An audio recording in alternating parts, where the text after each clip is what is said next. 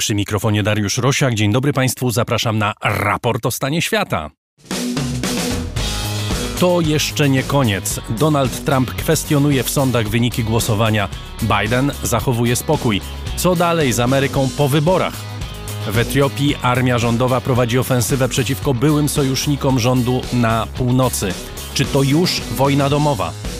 Dlaczego Europa poległa w walce z koronawirusem? Jak zakończyć dramat, który stał się udziałem starego kontynentu? Ile kosztuje wieloryb i dlaczego odpowiedź na to pytanie może uratować planetę? Czy Algierczycy to gorsze dzieci Republiki Francuskiej? Porozmawiamy z autorką książki na ten temat. To wszystko w raporcie o stanie świata 7 listopada 2020 roku. A raport o stanie świata to program tworzony dla Państwa i finansowany przez Państwa, głównie za pośrednictwem serwisu patronite.pl. Wszystkim patronom z serca dziękuję za każdą wpłatę. Zachęcam przede wszystkim do słuchania. Ten program jest otwarty dla wszystkich. A jeśli ktoś miałby ochotę zostać patronem, to proszę skorzystać z serwisu patronite.pl. Proszę nas słuchać za pośrednictwem strony www.raportostanieświata.pl. Tam znajduje się wybór platform, z których można skorzystać. Nie trzeba polegać na jednej. Agata Kasprolewicz i Chris Wawrzak czuwają, żebym się nie pomylił, nie dukał za bardzo i nie opowiadał jakichś głupot. Przy nich czuję się bezpieczny, czego i Państwu życzę. Zaczynamy.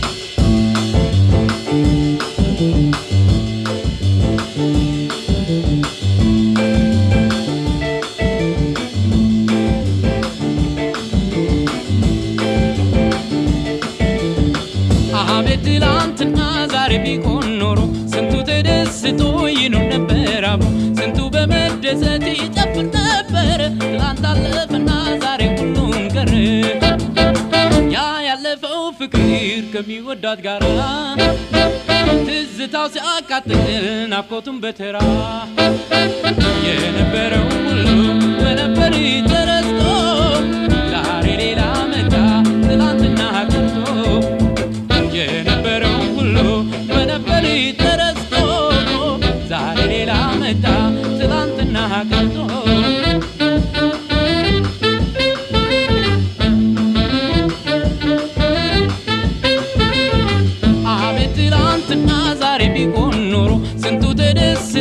ይኖር ነበር አብሮ ስንቱ በመደሰት ይጨፍር ነበር። ትላንት አለፈና ዛሬ ሁሉም ቀረ።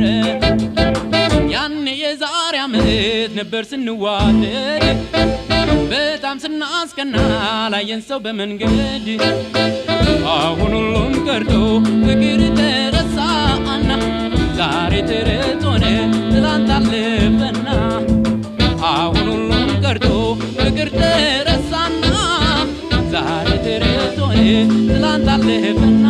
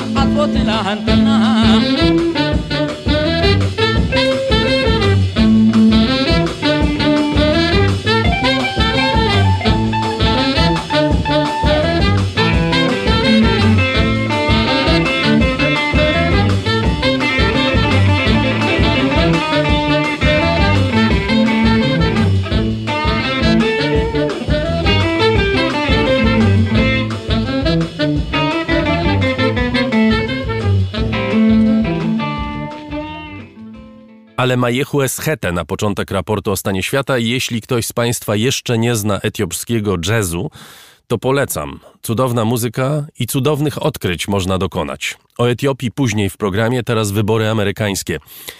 W Polsce jest sobota po godzinie 10. Nie wiemy, kto będzie prezydentem Stanów Zjednoczonych. Jeden z kandydatów już w środę oświadczył, że wygrał. Drugi nawet dziś w nocy mówi co najwyżej, że jest na drodze do zwycięstwa zdecydowaną większością głosów. Liczby na razie są następujące. W trzech z czterech stanów kluczowych dla wyniku wyborów Biden prowadzi większością ponad 20 tysięcy głosów. To są Pensylwania, Arizona i Nevada.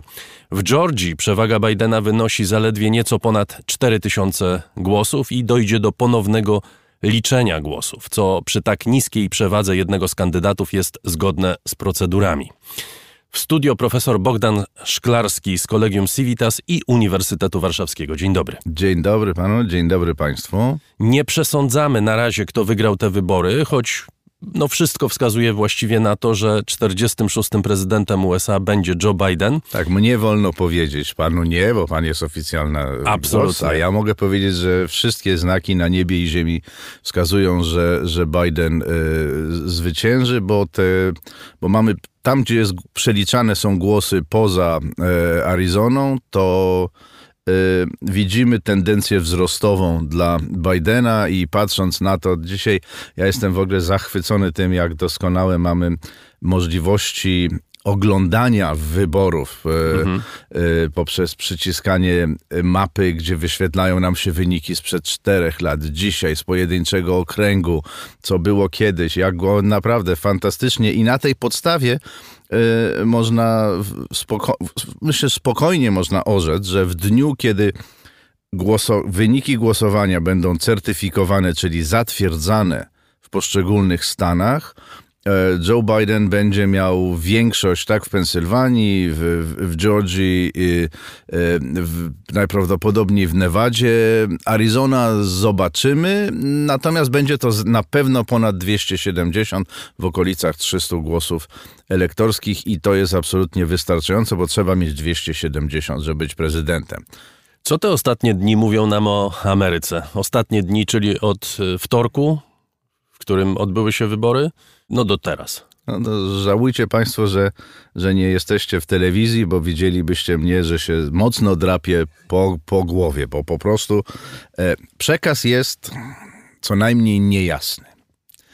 To znaczy, y, miała być, powiem tak, co mia miało być według y, sondaży, większości sondaży i nie tylko sondaży z liberalnych mediów tak zwanych, ale takich mainstreamowych też przewidywały coś, co miało się nazywać niebieska e, fala, czyli demokrata wygrywa do Białego Domu, Joe Biden, e, demokraci umacniają swoją sytuację, pozycję w Izbie Reprezentantów, powyżej tych 19, których mieli więcej niż republikanie i mają ewentualnie przejąć Senat, kontrolę nad Senatem, zwyciężając więcej niż czterech stanach, odbierając je republikanom.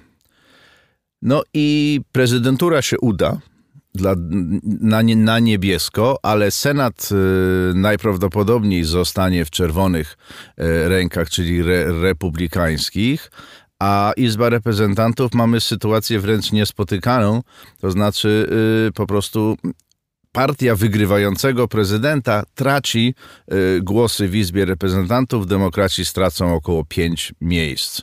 Utrzymają większość, ale stracą około pięć miejsc. No i konia z rzędem temu, kto y, wyciągnie z tego jednoznaczne wnioski.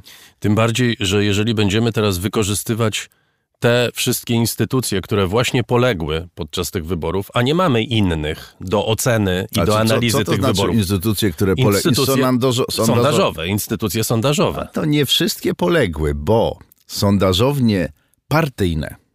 E, ja szykując się do spotkania z Państwem, chcę być jak najbardziej profesjonalny, przejrzałem co się da i okazuje się, że republikańskie sondażownie, wyniki, które nie były ogłaszane powszechnie, tylko na użytek wewnętrzny partii, e, w ostatnich tygodniach przed wyborami pokazywały właściwie dokładnie to, co się stało. No tak, ale my nie Zakładam, mieliśmy że do demokraci również mieli takie dane. my nie mieliśmy dostępu do tych danych. Nie. Mieliśmy dostęp do danych proponowanych przez te prestiżowe jak sondażownie nie, nie, typu Economist Intelligence Unit, prawda? Jak Czy tego typu właśnie, czyli takie mainstreamowe, które nawet nie, nie są związane z pewną opcją polityczną, prawda? Dobrze. I one mówiły, Biden we wszystkich wątpliwych stanach, czyli tych y, swing states, wygra z, raczej z łatwością, większością 4-6%. Y, y, wszyscy mówili, to jest dużo większa przewaga sondażowa niż w przypadku Hillary Clinton 4 lata temu. Wtedy mieliśmy zaskoczenie, zwycięstwo Trumpa, ale w tym roku, w tym roku zaskoczenia nie będzie, będzie landslide, czyli zdecydowane zwycięstwo. I okazało się to nie, nie, nieprawdą.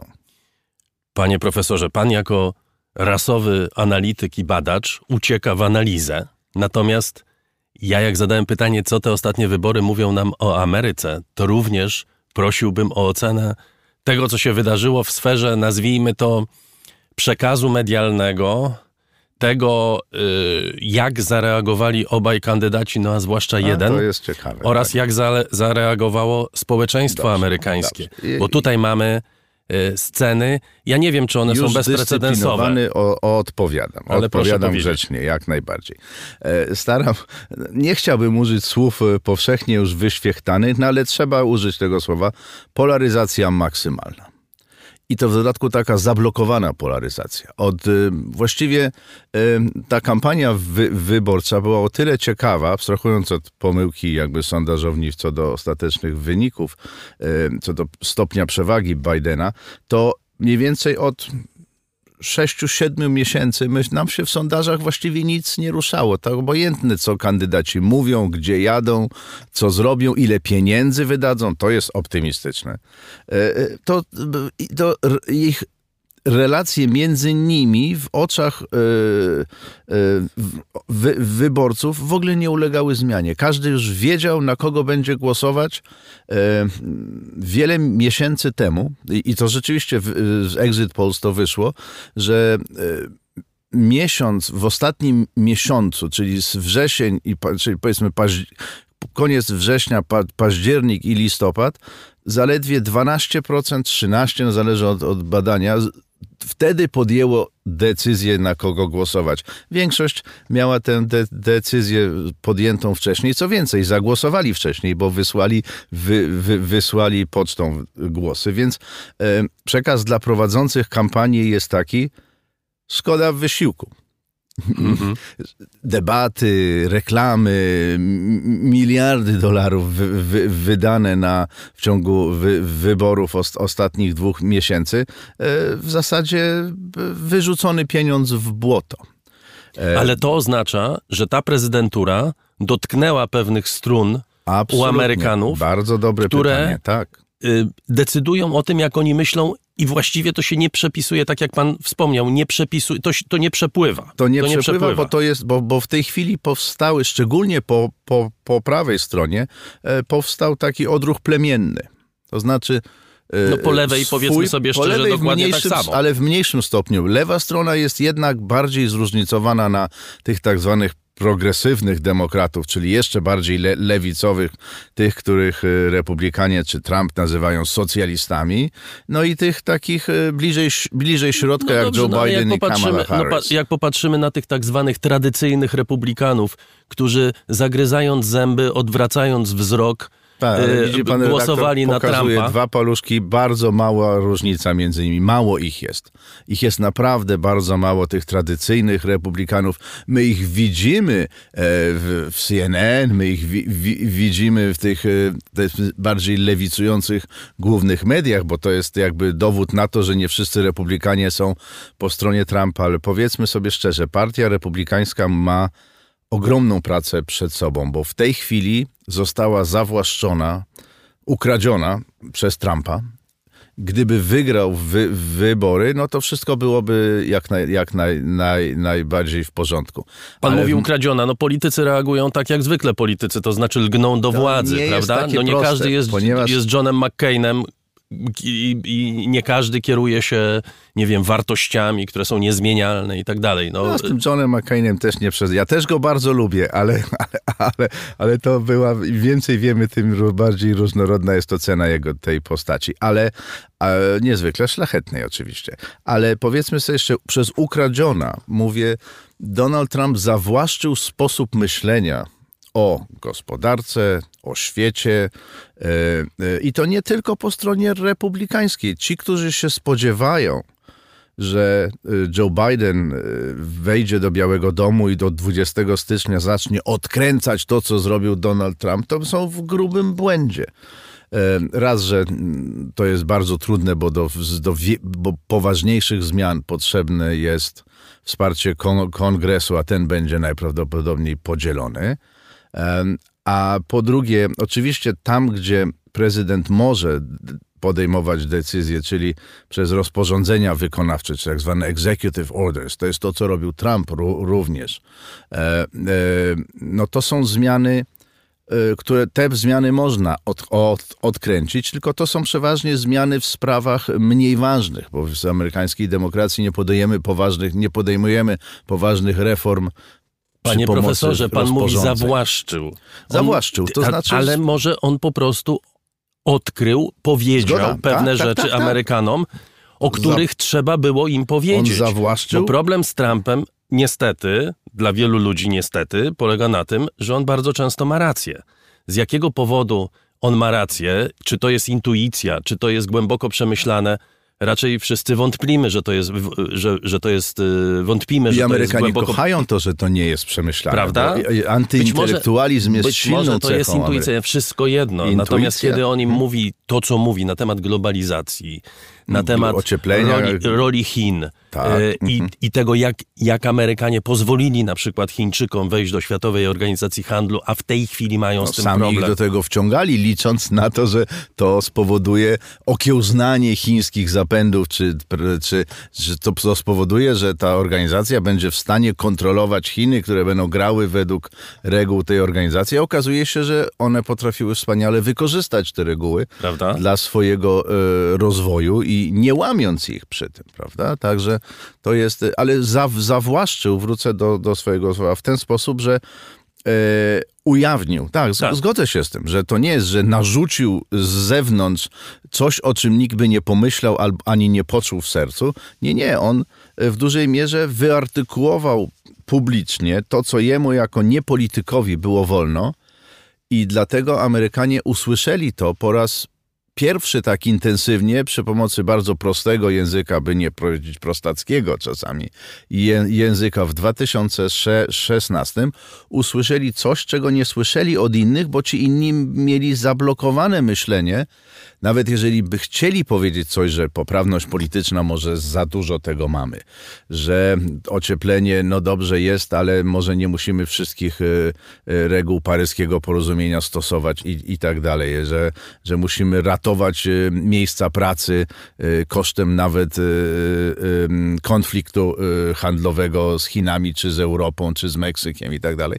Tego się wcześniej nie mówiło pu- publicznie, bo jakby mm, no no dyskurs publiczny jest zawsze ograniczony pewnymi uzusami, zwyczajami, prawda? I myśmy byli przyzwyczajeni do pewnego mówienia, ewentualnie niuansowania czegoś, ale dla przeciętnego odbiorcy audycji radiowej, nie dla państwa oczywiście, ale dla przeciętnego odbiorcy audycji radiowej, niuansowany przekaz jest niezrozumiały. No to w końcu o co chodzi, prawda? Chcemy usłyszeć. I Trump to zrobił. I zrobił to z zaskoczenia, ponieważ on nie był wcześniej w obiegu politycznym i te, jego głos zabrzmiał niezwykle silnie, no bo stał się, kandy, był kandydatem na kandydata, potem kandydatem na prezydenta, a potem prezydentem. No i okazało się, że tych podobnie myślących i czujących, bo czujący jest bardzo ważne, że to jest... No to nie jest tylko emocjonalna wyartykułował to, co w prawda? głowie, ale to, co w sercu. E, Poza tym e, jego sposób komunikowania, to znaczy, myśmy byli przyzwyczajeni do tego, że polityk wypowiada się w momencie, kiedy rozum już połączył się z sercem. A w przypadku Donalda Trumpa e, e, rozum rzadziej był filtrem, przez który przechodziły te tweetowane pod paluszkami szybko wypowiedzi i, i, i to się spodobało. Nam, się, nam jako oceniającym, analizującym to na początku stwierdziliśmy, no, no zgroza. No, e, nie można dopuszczać. On zrobił coś takiego, czego nikt przed nim nie zrobił, to znaczy wpuścił ludzi do Białego Domu. W takim sensie, że poprzez szybkie reagowanie na to, co widzi, co słyszy, co w telewizji obejrzał i komunikowanie swojego stanowiska, zdania, opinii, przemyśleń w tej kwestii, jakby dopuścił nas do procesu podejmowania decyzji, bo ten proces okazał się być szalenie y, zmieniony w jego Białym Domu, bo on się ograniczał do Donalda Trumpa przede wszystkim, a nie było obiegu informacji przez wszystkich doradców i analizy, analizy, tak. analizy tego, czym był Trump, kim był Trump, czym jest jego polityka, pewnie dopiero się rozpoczynają. Tak naprawdę przez te najbliższe lata, a może i dekady będziemy się zastanawiać, co tak naprawdę stało się między 2016 a 2020 rokiem w polityce amerykańskiej. I teraz pytanie yy, znowu otwarte i pewnie bardzo trudne, ale musimy je zadać, to znaczy ja je muszę zadać. Jaka będzie Ameryka po Trumpie? Biden, Biden mówi tak – że nowy gabinet będzie zdywersyfikowany, kobiety, mężczyźni, tak, geje, heterycy, wszyscy po kolei, biali, czarni. Mamy znacznie ważniejszą rzecz do załatwienia niż zdywersyfikowany gabinet, czyli ten podział, o którym pan mówi, a poza tym w sprawach zagranicznych bardzo wątpliwe jest, żeby Biden, tak jak pan wspominał, żeby Biden teraz, no nie wiem, odwracał Wisłę kijem. To znaczy, nie będzie tego robił, bo wiele rzeczy, które zrobił Trump są wygodne dla Ameryki. Ale y, dobrze, wiele pytań naraz, tak? Mhm. Dużo będzie zależeć od partii republikańskiej. To znaczy, czy republikanie zdystansują się od Donalda Trumpa, i wtedy polityka wróci do pewnej normalności sprzed 2016 roku. To znaczy, e, kompromis pojawi nam się jako bardziej możliwe rozwiązanie dla konf kon konfliktu. Jeśli tak się stanie, to Joe Biden y, będzie miał możliwość y, prowadzenia normalnej polityki z Białego Domu. Ale, no, ale co z tymi wszystkimi sierotami dobrze, po Trumpie? Dobrze, za chwileczkę, chwileczkę. Teraz tak. E, co ma zrobić partia republikańska? To znaczy zdystansować się, czy dalej trwać przy Trumpie, będzie w dużej mierze zależało od tego, jaką rolę przyjmie Trump. Czy Trump, który może wrócić do Białego Domu, oczywiście my zakładamy, że on przegrał w tej chwili, prawda? E, może wrócić w 2024 roku. E, ja w to bardzo wątpię, ponieważ to już będzie naprawdę starszy pan i, i y, powrót do polityki no, wiąże się z ogromnym wysiłkiem fizycznym. No, no Joe I, Biden udowadnia, że to jest możliwe. Udowadnia, że to jest możliwe, tak. I, i Nancy Pelosi jeszcze bardziej, nie wypominając mhm. nikomu y, wie, wieku. Ale y, republikanie mają na celu w tej chwili rok 2022 wy, na pewno wybory do kongresu, gdzie, będzie, do, gdzie staje do nich jedna trzecia Senatu. Zakładamy, że ten i tak będzie w republikańskich rękach i cała Izba Reprezentantów. I zwyczajowo jest tak, że po pierwszych dwóch latach partia prezydencka, czyli załóżmy, że demo, demokraci, tracą i to tracą czasem znacząco e, w, w wyborach e, czasem się to błędnie nazywa uzupełniających, nazywa to są wybory do kon kongresu, co, co dwa lata się odbywające. I jest wielce pra prawdopodobne, że, że biorąc pod uwagę te właściwie 50 na 50 rozłożenie głosów, popularność tej trumpowskiej filozofii świata w, w terenie, jakbyśmy powiedzieli, co jest odzwierciedlone tym, że republikanie nie stracili, a wręcz zyskali głosy w Izbie Reprezentantów, oznacza, że ich powrót, że oni już w tej chwili myślą o przejęciu kontroli nad Izbą Reprezentantów w 2022 roku, co przy kon utrzymaniu kontroli nad Senatem zablokuje amerykańską politykę totalnie. I Joe Biden właściwie, e, ja bym powiedział, że to będzie prezydentura dryfu. To jest prezydentura, która zmieni się y, w warstwie estetycznej. Będziemy mieli inny styl, ale w warstwie materialnej nie, zmiany nie będą znaczące, a jeśli będą, to będą wprowadzone tylko e, e, rozporządzeniami prezydenckimi, więc one będą, ich legitymizacja będzie, będzie ograniczona. Bo ten podział Ameryki e, jest, jest naprawdę głę, głęboki. I, I tu nie ma co u, u, ukrywać tego. Y, takich po, polityków, którzy szli do władzy mówiąc, że ja będę naprawiał ten podział i stanę po obu stronach y, mm, płotu i tak dalej. Y, Bill Clinton w 90, bo, bo ten podział zaczął się intensyfikować w roku 1994. On się rozpoczął jeszcze w połowie lat 60. Swoje dołożył Ronald Reagan w 80., ale tak naprawdę to kluczowym rokiem był rok 1994, gdy republikanie po prawie 50 latach odzyskali kontrolę nad Izbą Reprezentantów i było taki, tak, to było takie zideologizowanie uderzenie, zideologizowane uderzenie konserwatystów. E, potem w 2000 ten wy, wybory, które rozstrzygnęły, rozstrzygnęły się o jeden stan, o trzy głosy elektorskie na Florydzie, gdzie Sąd Najwyższy musiał i, i ingerować w nie, z, umocniły tę tendencję ku polaryzacji. Donald Trump jeszcze ją wzmocnił i dzisiaj ta Ameryka, która otrzymała od elity politycznej hasło dzielmy się, jest pięknie po, po, podzielona. To e, jest podzielona e, tak jak i nawet bardziej niż Polska jest po, podzielona. To jest trudno sobie nam może wyobrazić.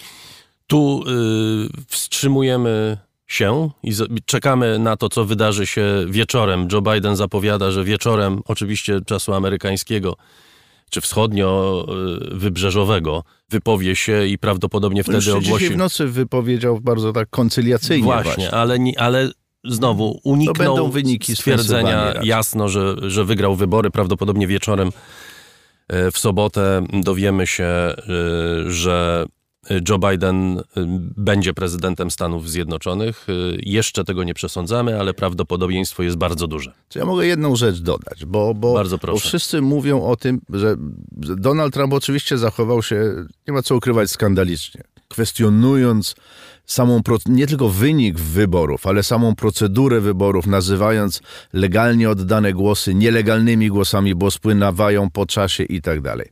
Ale paradoksalnie, te setki, jeśli nie tysiące spraw sądowych, które się będą toczyć e, w tej chwili e, w, w, po całych Stanach Zjednoczonych, w pewien sposób umocnią amerykańską de demokrację, bo umocnią to, co jest w demokracji powinno być święte, czyli nienaruszalność władzy sądowniczej i jej rozdział od władzy wy wykonawczej.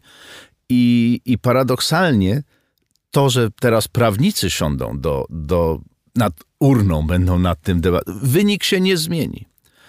Ale przepuścimy tę politykę przez sądy i sądy powiedzą, myśmy wydali wyrok i ludzie to uznają i to będzie y, jakby wzrośnie świadomość tego, jak ważna jest władza sądownicza i jej niezależność y, w, w demokracji. Dziękuję panie profesorze za ten powiew optymizmu.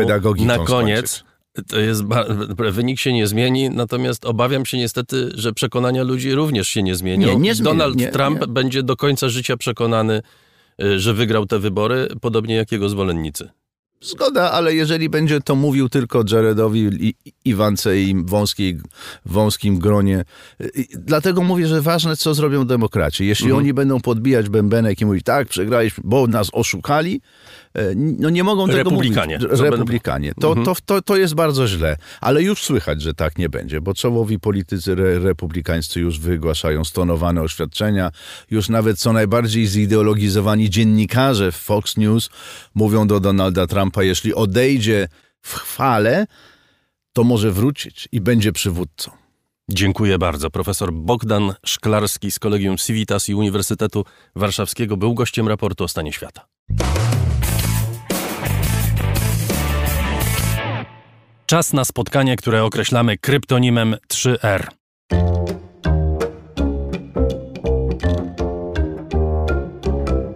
Rożek Urosiaka w raporcie. Nie daje nam wytchnąć koronawirus I tak będzie jeszcze długo, bez względu na to, że praktycznie wszystkie kraje europejskie podjęły dramatyczne kroki w celu powstrzymania pandemii. W Wielkiej Brytanii, Francji, Portugalii, Grecji i innych krajach mamy lockdowny albo coś, co praktycznie lockdown przypomina, podobnie zresztą jak w Polsce. Zwiększa się liczba testów, zwiększa się także liczba chorych, zwiększa liczba zgonów w niektórych krajach. A w krajach takich jak Szwecja, gdzie październik upłynął stosunkowo spokojnie, następuje wzrost zachorowań. O pandemicznym krajobrazie porozmawiamy dziś z doktorem Tomaszem Rożkiem. Witam cię. Dzień dobry. Mówię o Europie, bo z moich y, zupełnie amatorskich obserwacji wynika, że być może można mówić o podziale y, świata na chorą Europę i zdrową Azję, przynajmniej Azję dalekowschodnią, Korea, Tajwan, Chiny i Australię i Nową Zelandię. Czy to jest podział, który według ciebie trzyma się kupy? E, czasami mówi się o innym podziale, o podziale na biednych i na bogatych. E, I ci biedni są z jakiegoś powodu, oczywiście nie mówię o konkretnych osobach, o konkretnych krajach, tylko o całych regionach, są mniej dotykani tą chorobą niż bogaci. Dlaczego tak jest? Tych hipotez jest bardzo dużo. Te kraje, o których wspomniałeś, czyli kraje dalekiej Azji, one co prawda należą do bogatych, ale one jak mało które wykorzystują i wykorzystywały, nauczone przykładem poprzedniej epidemii, mm, y, one wykorzystują narzędzia cyfrowe. Z wielu względów, także bym powiedział politycznych albo może kulturowych, e, niektóre z tych narzędzi byłyby w naszym świecie nie do zastosowania. Mm, Pełna Więc, e, inwigilacja na, na przykład społeczeństwa, prawda? Na przykład, na przykład. My oczywiście możemy się zachwycać tym, że no, w Tajwanie na przykład, w Korei Południowej, częściowo w Japonii, no, te krzywe wyglądają zupełnie inaczej. E, no to ja zawsze w takiej sytuacji zadaję pytanie, jaką cenę jesteśmy w stanie zapłacić za to, żeby one rzeczywiście wyglądały inaczej? No dobrze, a przykład takich krajów jak Australia i Nowa Zelandia, czy to jest oddalenie od tych, przepraszam, no tak, cywilizacyjnych głównych szlaków, to jest rozległość tych terytoriów i terenów? To także może być powód. Powodem może być, czy jak gdyby źródłem tego sukcesu. Tych źródeł może być bardzo dużo. Te, te, źródła mogą być związane chociażby z e, dużo drobniejszymi obostrzeniami, ale podjętymi dużo wcześniej. One mogą być związane i bardzo często o tym zapominamy, chociażby w przypadku Szwecji, z tym, że mm, oficjalnie żadne prawo nie zostało zmienione, żadne obostrzenia, nie wiem, godziny urzędowania albo, albo, albo jakieś restrykcje związane ze sklepami, z restauracjami. E, to wszystko w niektórych krajach nie musi być narzucone, ale ludzie tak czy inaczej trzymają pewien reżim i mm, trzymają siebie i, i mobilizują siebie nawzajem, mimo tego, że oficjalnie e, żadne ograniczenia wprowadzane nie są. Bardzo trudno jest, pokazując jeden kraj, wyciągać wnioski odnośnie krajów wszystkich. Bo taki drobny szczegół, jak chociażby to, że Włosi nawet w niewielkich miejscowościach, i to są takie opracowania jeszcze z wiosny, nawet w niewielkich miejscowościach mm, mają taki zwyczaj, że czy na śniadanie, czy na popołudniową kawę wychodzą na ulicę, spotykając się z innymi. A z kolei dokładnie w tym samym czasie e, na przykład Szwedzi, albo Finowie, albo Duńczycy tego nie robią. Więc e, nawet takie drobiazgi, ja kilka miesięcy temu wczytywałem się bardzo dokładnie w taki model e, matematyczny napisany przez Brytyjczyków. Mm, on jest bardzo dokładny, on jest stworzony pod grypę, natomiast próbowano go szybko y, że tak powiem, przykroić, dokroić do nowego patogenu. E, I w tym modelu nawet były brane pod uwagę takie elementy, jak to, w jakim procencie dzieci w jaki sposób dojeżdżają do szkoły czy korzystają z transportu publicznego, czy prywatnego, czy zawożą rodzice, czy może szkoły są na tyle gęsto, że dzieci sobie dojeżdżają chociażby na rowerze. Więc tutaj wiele elementów gra rolę.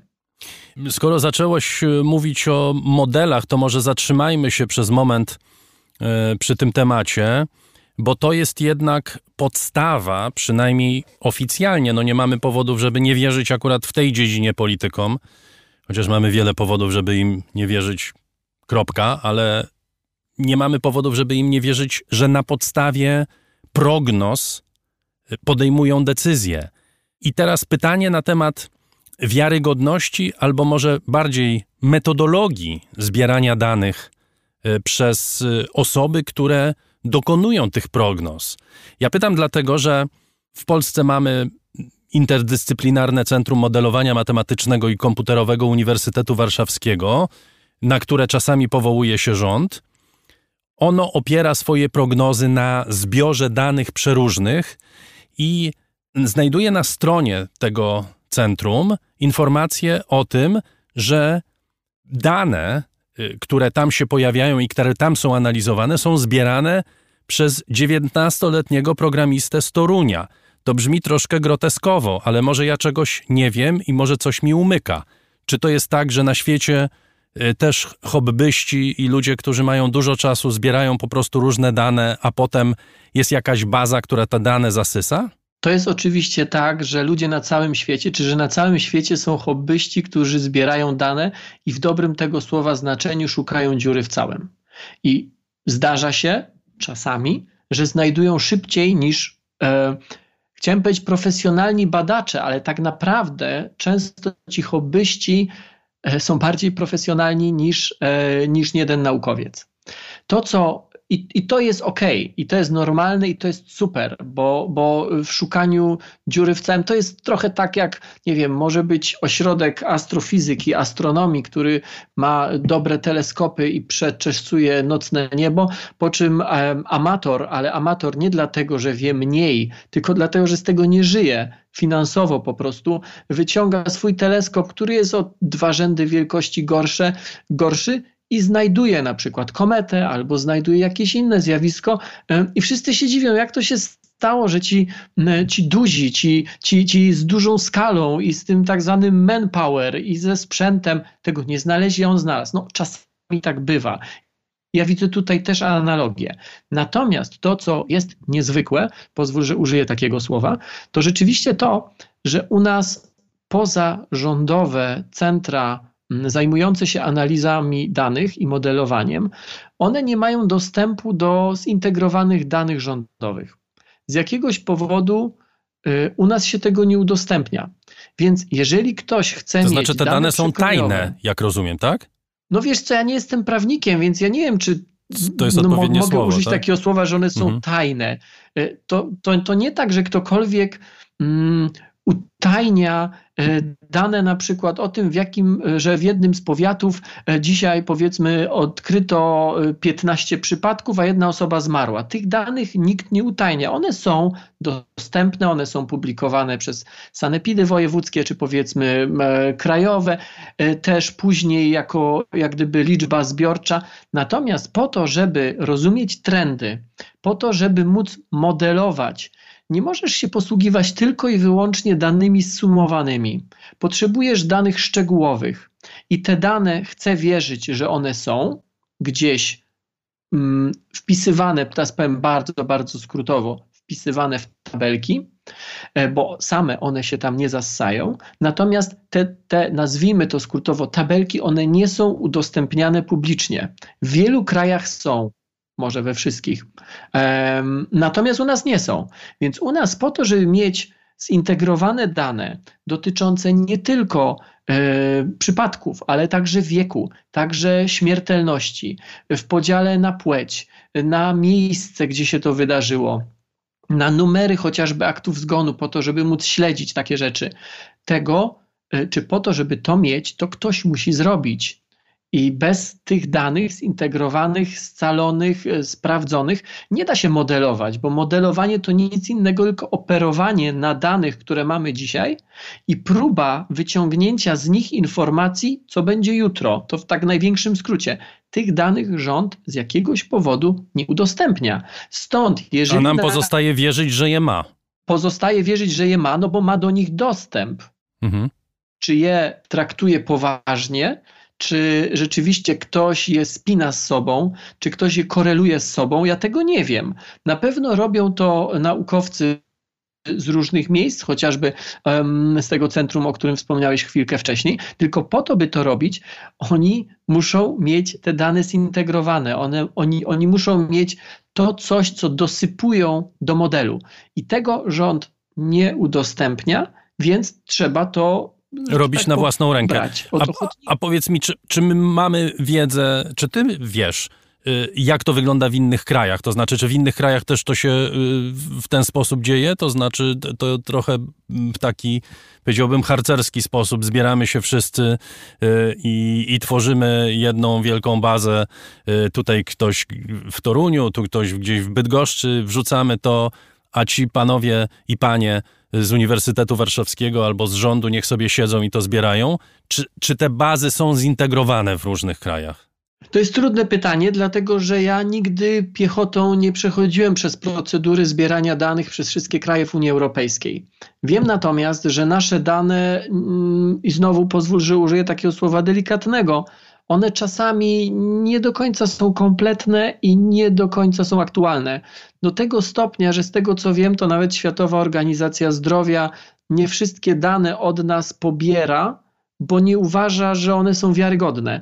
W efekcie, jak zaczynasz e, głębiej wchodzić w mm, dane dotyczące różnych chorób, powodów śmierci, no przeróżnych rzeczy w bazach danych WHO, to e, w niektórych tabelkach, tam gdzie jest Polska, jest brak danych. E, bo po prostu e, ta organizacja ich nie pobiera od nas, być może mając wątpliwości, czy one są wiarygodne, a być może dlatego, że ich Polska nie dostarcza. Jedna rzecz nie ulega wątpliwości. Wzrasta, znowu jesteśmy w Polsce w tej chwili, wzrasta znacząco ogólna liczba zgonów. Średnio w Polsce umierało 1100 osób dziennie, mniej więcej 7700 osób w tygodniu. E, w ostatnim tygodniu października mamy ponad 3200 zgonów. Ponad ten stan, prawie 11 tysięcy osób zmarło. Czy to są ukryte ofiary pandemii? Tak. To znaczy osoby, które nie umierają na COVID, czy osoby, które umierają na COVID? To jest trochę tak, że ta górka wynosi około 3000, 3500 tysiąca. Z tej górki 3-3,5 tysiąca około połowa, trochę nawet mniej niż połowa, bo 1300, ja mówię teraz o ostatnim tygodniu października, bo akurat na ostatni, y, dla ostatniego tygodnia października to liczyłem. Około 1300 to to są oficjalne e, zgony covidowe. Czyli zostaje jeszcze drugie, drugie 1300, a może bliżej 2000. E, na pewno wśród tych 2000 jest jakaś część śmierci, zgonów spowodowanych COVID-em, natomiast nie zarejestrowanych w systemie, ale myślę, że to jest niewielka część. A to dlatego, że mm, śmierć covidowa jest na tyle charakterystyczna i e, ten proces doprowadzający finalnie do śmierci jest na tyle charakterystyczny i długotrwały, że bardzo trudno jest to pomylić z jakąkolwiek inną chorobą. Natomiast y, niewątpliwie tam w tych pozostałych powiedzmy dwóch tysiącach y, takie przypadki także będą, ale one nie będą zasadniczo jak gdyby zmieniały tego obrazu, że jest spora grupa, być może nawet większa niż śmierci covidowych, śmierci innych. I teraz jest taka trochę niebezpieczna sytuacja, bo można z tego wyciągnąć wniosek, że to oznacza, czy z tego wynika, że tak naprawdę te wszystkie obostrzenia są nic nie warte, bo więcej ludzi umiera z powodu tych obostrzeń niż z powodu COVID-u. A ja bym powiedział trochę inaczej. Nie mamy pojęcia, ile osób by umarło na COVID, gdyby tych obostrzeń nie było. Bo ta górka to nie są tylko obostrzenia i to, że ktoś nie potrafi dotrzeć do lekarza, na przykład przebadać się e, z powodu jakiegoś nowotworu, albo nie potrafi dostać się do lekarza, zrobić badanie okresowe, w którym być może by wyszło, że jest stan przedzawałowy. Ale to są także przypadki, w których nagle e, w szpitalu znajduje się na przysłowiowych 100 łóżek 200 osób, które trzeba e, położyć i tych 200 osób nie ma gdzie położyć. Mówiąc o 200 osobach, których nie ma gdzie położyć, mam na myśli nie tylko fizycznie miejsca, e, czyli łóżko, ale także e, ręce lekarzy i pielęgniarek. Mówimy tutaj, e, Tomku, o, krótko mówiąc, wydolności służby zdrowia, a raczej braku tej wydolności. To jest to, co przeżyły Włochy na samym początku pandemii, prawda? Kiedy ludzie umierali, no nie chcę powiedzieć masowo, ale umierali w ogromnej liczbie. Tak, y, tam y, w szczycie śmierci było około 700 na dobę. U nas ostatnie to jest 450. Mm, myślę, że dojdziemy do tych kilkuset. Myślę, że dojdziemy do tych 700, a może i pójdziemy jeszcze dalej. Natomiast przez to, że tam służba zdrowia była, jest bardziej dofinansowana, czy w lepszym stanie, tam w tej górce był mniejszy procent osób, które umierały nie z powodu COVID-u. U nas e, trudno wyrokować, jak będzie dalej. I trudno to określić. Trudno bardzo to określić. Natomiast no, na razie tak ostrożnie bym powiedział, że to jest w tej górce to jest 50 na 50. Jeszcze chciałem Cię spytać na koniec, Studzony jest ostatnio entuzjazm w sprawie szczepionki. Y, nie wiadomo y, kiedy, ale to też ważne.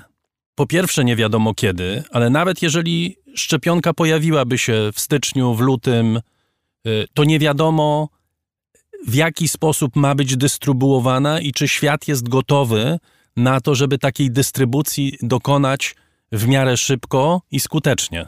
Nie wiem, czy przypominasz sobie naszą pierwszą rozmowę, bo całkiem spora część tej naszej pierwszej rozmowy przed kilkoma tygodniami dotyczyła właśnie szczepionki.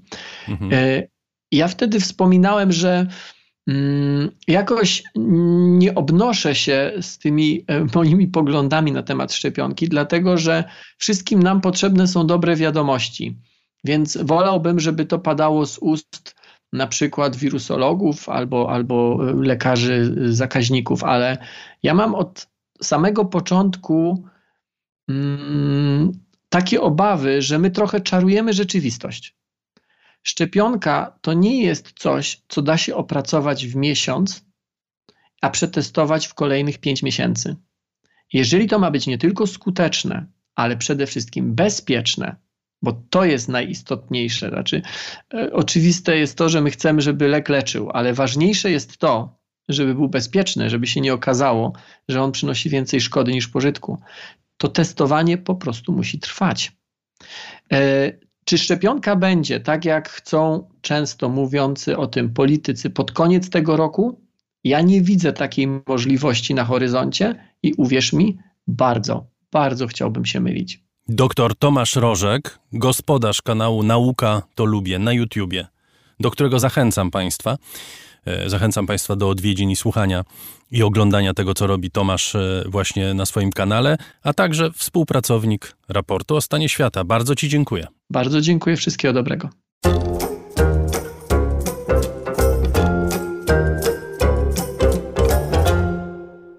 Zbliża się nieuchronnie drugi poniedziałek miesiąca. Mam nadzieję, że kontrolują Państwo kalendarze.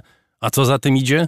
Zbliża się kolejne wydanie raportu o książkach. Jego gospodynią jest Agata Kasprolewicz, która właśnie nieoczekiwanie pojawiła się w studio. Dzień dobry. Dzień dobry. Co przeczytałaś i o czym opowiesz? Opowiem e, tym razem o Polsce, bo ten e, drugi już raport o książkach będzie trochę inny. Będzie w ogóle trochę inny od wszystkich raportów, bo zwykle ustawiamy to lustro na zewnątrz i szukamy um, opowieści w tym dalekim świecie, a tym razem zrobimy trochę inaczej. Poszukamy dalekiego świata, w Polsce.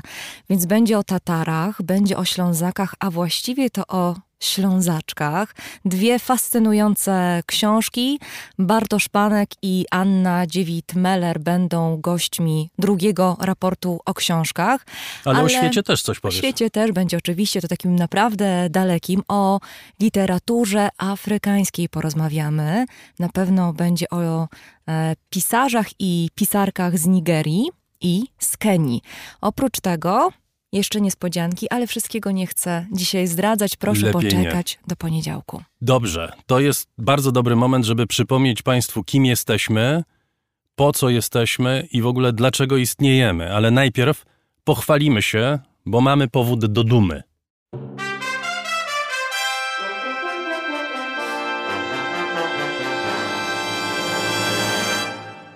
Uroczyście ogłaszam, że raport osiągnął właśnie niebotyczny poziom 2 milionów odsłuchań na platformie Anchor FM.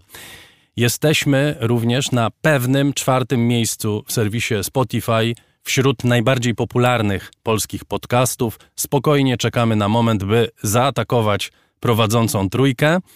To są wszystko znakomite wiadomości, które sprawiają nam ogromną radość, ale co innego jest najważniejsze.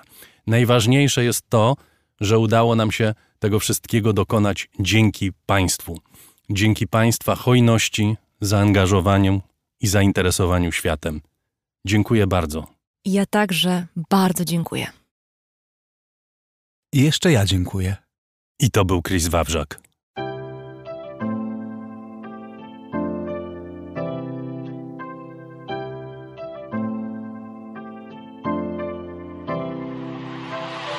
Raport o stanie świata od marca rozwija się dzięki Państwa zaangażowaniu i szczodrości.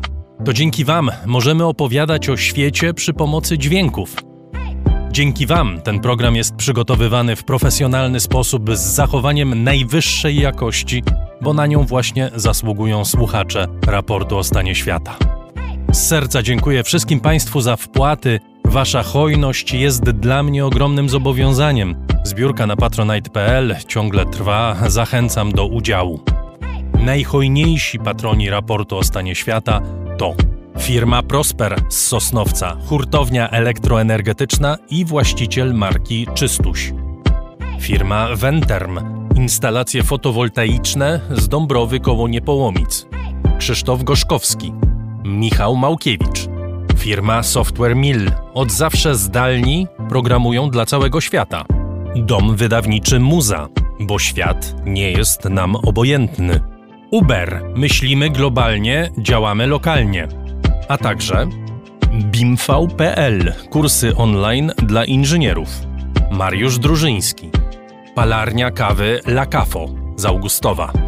Gosia i Michał Kowalczewscy, Alan Meller, Muzeum Kinematografii w Łodzi, organizator 30. Festiwalu Mediów Człowiek w Zagrożeniu www.człowiekwzagrożeniu.pl Paweł Nowy Nowak Michał Piętoń, projektant znaków graficznych Fundacja Wasowskich, opiekująca się spuścizną Jerzego Wasowskiego i wydawca książek Grzegorza Wasowskiego. Szczegóły na wasowscy.com Dziękuję bardzo. To dzięki Państwu mamy raport o stanie świata.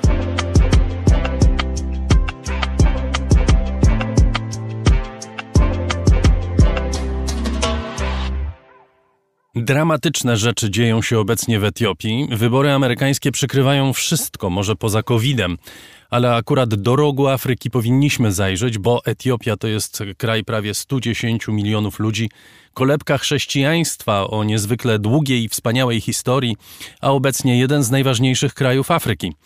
W każdym razie dziś to kraj, owszem, biedny, ale do czasu COVID-u silnie rozwijający się, bardzo aktywny dyplomatycznie, a także obecny w wielu misjach pokojowych. Premier Etiopii Abiy Ahmed to laureat pokojowego Nobla sprzed roku, przyznanego mu w uznaniu zasług w zakończeniu wojny między Etiopią a Erytreą.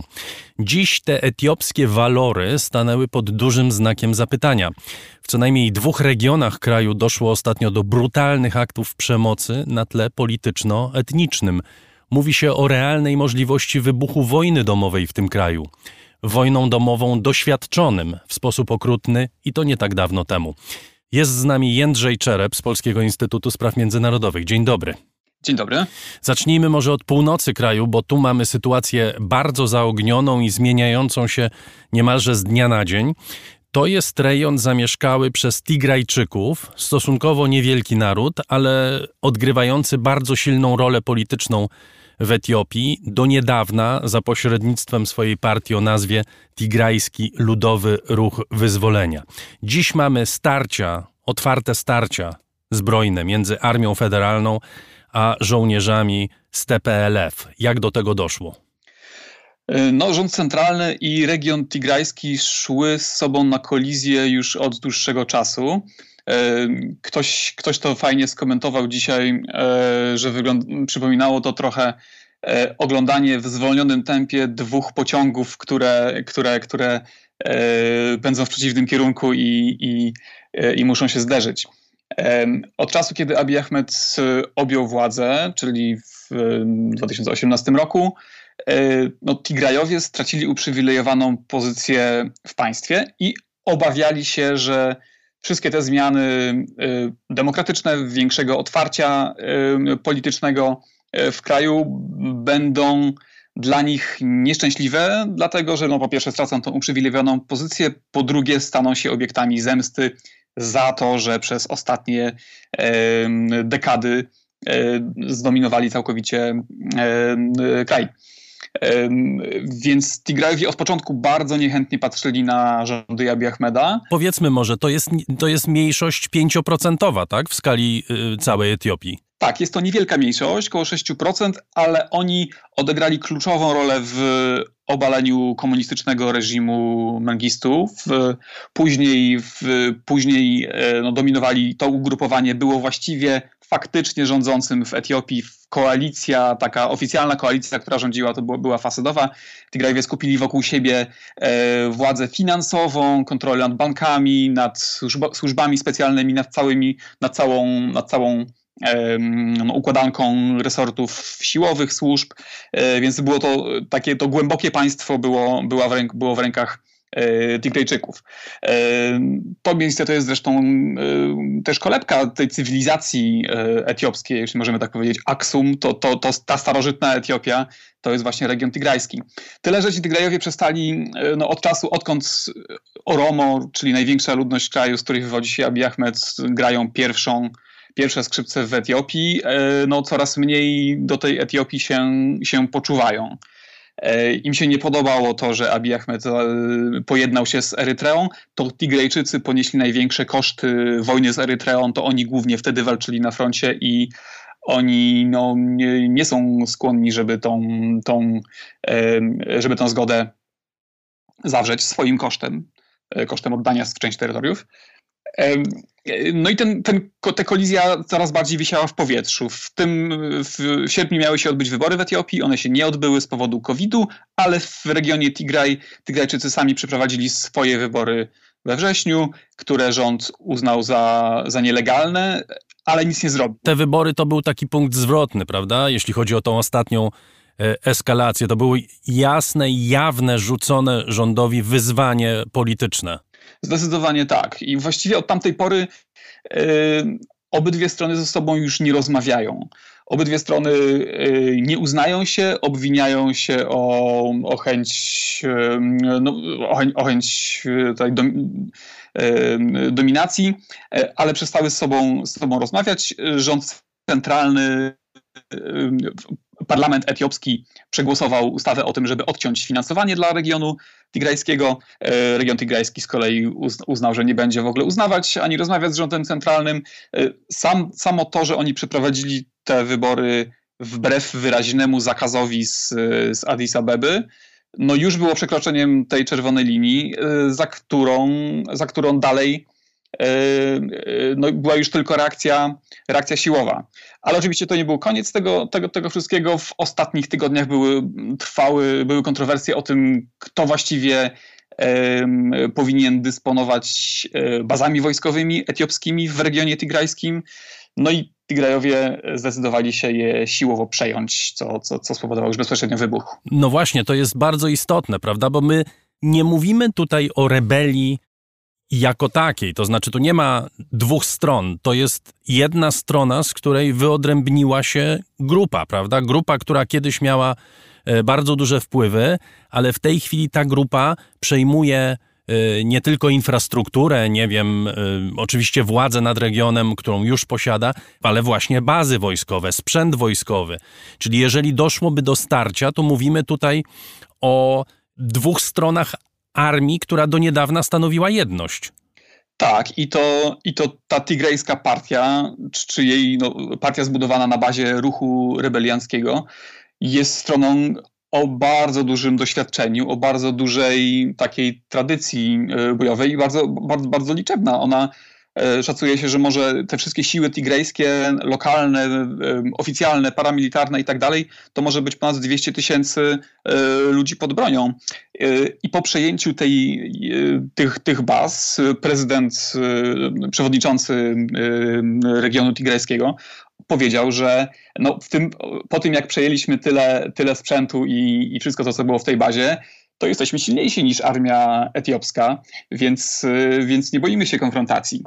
E, to tak naprawdę bardziej zaczyna przypominać konflikt między, między dwoma państwami, między, między stronami, które są ze sobą, e, ze sobą porównywalne.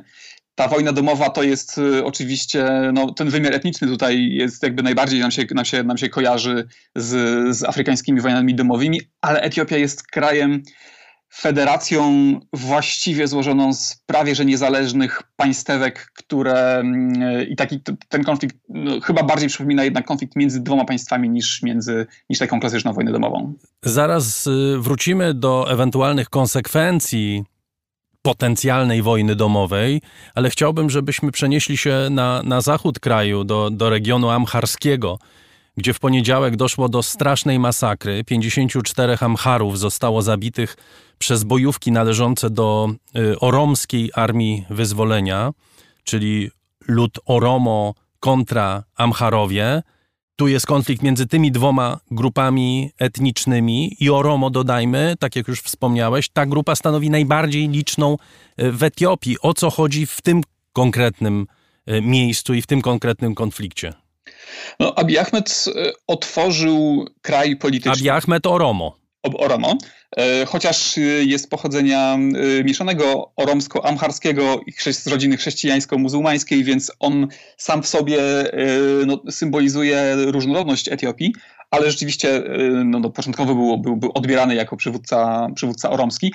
I właśnie radykałowie oromscy, którzy liczyli, że teraz to jest pora na Oromo i teraz cała Etiopia będzie podporządkowana Oromo, Addis Abeba będzie stolicą regionu Oromi, poczuli się trochę rozczarowani, bo Abiy Ahmed nie spełnił tych ich oczekiwań. Abiy chce być przywódcą Etiopii, chce na nowo zjednoczyć Etiopczyków, a radykałowie oromscy chcą e, wielkiej i silnej Oromi dla Oromo. E, no i ten ruch wyzwoleńczy e, Oromo, który Abiy Ahmed wspaniałomyślnie zaprosił z emigracji do tego, żeby powrócił do Etiopii i włączył się do życia politycznego, wrócił w wielkiej ilości ludzi pod bronią, z których część, ta bardziej radykalna, odłączyła się i utworzyła tą właśnie frakcję, o której, e, o której teraz mówimy, która wróciła do buszu i, i, i dalej walczy z kim tylko się da, naj, najchętniej ze swoimi sąsiadami z innych grup etnicznych. Zresztą tam, o tą masakrę konkretnie też oskarża się pośrednio Tigrajów, którzy mają finansować tą, tą oromską grupę e, rebeliancką no, w takim większym celu zaszkodzenia władzom centralnym. Wygląda na to, że Abiy Ahmed, polityk niezwykle ceniony, e, polityk, który dawał e, jeszcze przed rokiem nadzieję na to, że kraj, który doskonale rozwijał się gospodarczo przez długi czas, rzeczywiście stanie się krajem nowoczesnym i przede wszystkim stanie się krajem, w którym te napięcia etniczne jakoś zostaną zażegnane. Teraz wygląda na to, że on tak naprawdę wypuścił gina z butelki. To znaczy, mamy sytuację taką, która niekiedy pojawia się, gdy mamy demokrację. To znaczy, wszyscy chcą nagle władzy i nie widzą y, przeszkód, żeby ją przejmować, najlepiej zbrojnie. Tak, to jest wielki paradoks. Abiy Ahmed jest postacią, postacią tragiczną, taką szekspirowską. On, on to jest szczery no, człowiek e, demokracji, człowiek wolności, który chciał, żeby każdy w Etiopii miał głos, żeby każdy miał udział w debacie publicznej czy w życiu politycznym. Doprowadził do sytuacji, w której E, te siły odśrodkowe tak bardzo się rozhulały, że on nie ma wyjścia, ale musi wejść w rolę e, no, przywódcy, który z twardą ręką najpierw ograniczy tą wolność, żeby potem ewentualnie móc, y, móc ją popuszczać na nowo. To, było, to, to otwarcie nastąpiło zbyt szybko. Etiopczycy nie byli do tego przygotowani. Te nastroje etnocentryczne, nacjonalizmy etniczne, siły odśrodkowe były i tak bardzo silne, tyle że zamiatane pod dywan, a kiedy ten dywan został zdjęty, to one wybuchły z całą mocą i nie ma innej drogi, żeby uratować Etiopię przed rozpadem, a to jest realna, realna groźba, niż początkowo przykręcić tą śrubę i, i przymknąć ten, ten, ten kocioł, no żeby później w sposób bardziej powolny i ostrożny poszerzać pole wolności. To jest bardzo zapalny region, w którym Etiopia odgrywała niezwykle ważną rolę, odgrywa do tej pory, prawda? Mamy Somalię, mamy Erytreę, z którą wojna nie, niedawno się skończyła, mamy powtarzające się regularnie zamieszki w Kenii, y, również na tle etnicznym, w których Etiopczycy, Somalijczycy odgrywają y, poważną rolę, Etiopczycy raczej rolę mitygującą czy rolę uspokajającą. To by był ogromny y, szok dla tego regionu, jeśli w Etiopii, tym kraju tak bardzo ludnym i tak centralnym dla tej części świata, wybuchł otwarty konflikt zbrojny, a na to się zanosi. No to by była niepowetowana strata, dlatego że y, przywództwo Abiy Ahmeda na początku było takim dającym największą nadzieję na, dla Afryki, jako nowy, jako przykład tego, w jaki sposób powinno się, e, powinno się podchodzić do, do, do państwa, do, do, do, do, do, w ogóle do spraw publicznych. Do, do, to jest też człowiek młody, 40-paroletni, bardzo otwarty, który właściwie jak z magiczną różdżką jeździł po całym regionie i, e, i kończył za takie stare konflikty, które, które, które, które e, trapiły region rogu Afryki. No ale okazało się, że na swoim własnym, o ile był bardzo skuteczny w regionie, to na swoim własnym podwórku może, skończyć, może skończyć krucho. I to, to byłaby niepowodowana strata. Że I tak to będzie stratą, bo, bo ten styl Abiy Ahmeda, który, którym on zaczął, niestety jest nie do utrzymania w, w tak napiętej sytuacji i w tak, w tak momencie, w którym te nastroje e, odśrodkowe są tak bardzo rozbuchane. Tak czy inaczej, ten, ta, ta piękna wizja, którą, z którą Abiy Ahmed zaczął, nie będzie zrealizowana, a czy unikniemy naj, najgorszego i totalnej katastrofy, to no możemy tylko e, w tym momencie przyglądać się sytuacji i, i kibicować. Bardzo dziękuję. Jędrzej Czerep z Polskiego Instytutu Spraw Międzynarodowych był naszym gościem. Dziękuję również.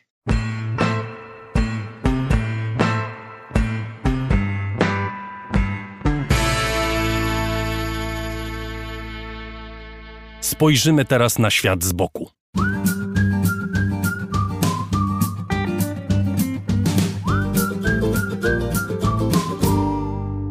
O wyborach amerykańskich już trochę powiedzieliśmy, ale Grzegorz Dobiecki dorzuci jeszcze swoje trzy grosze albo dwie minuty.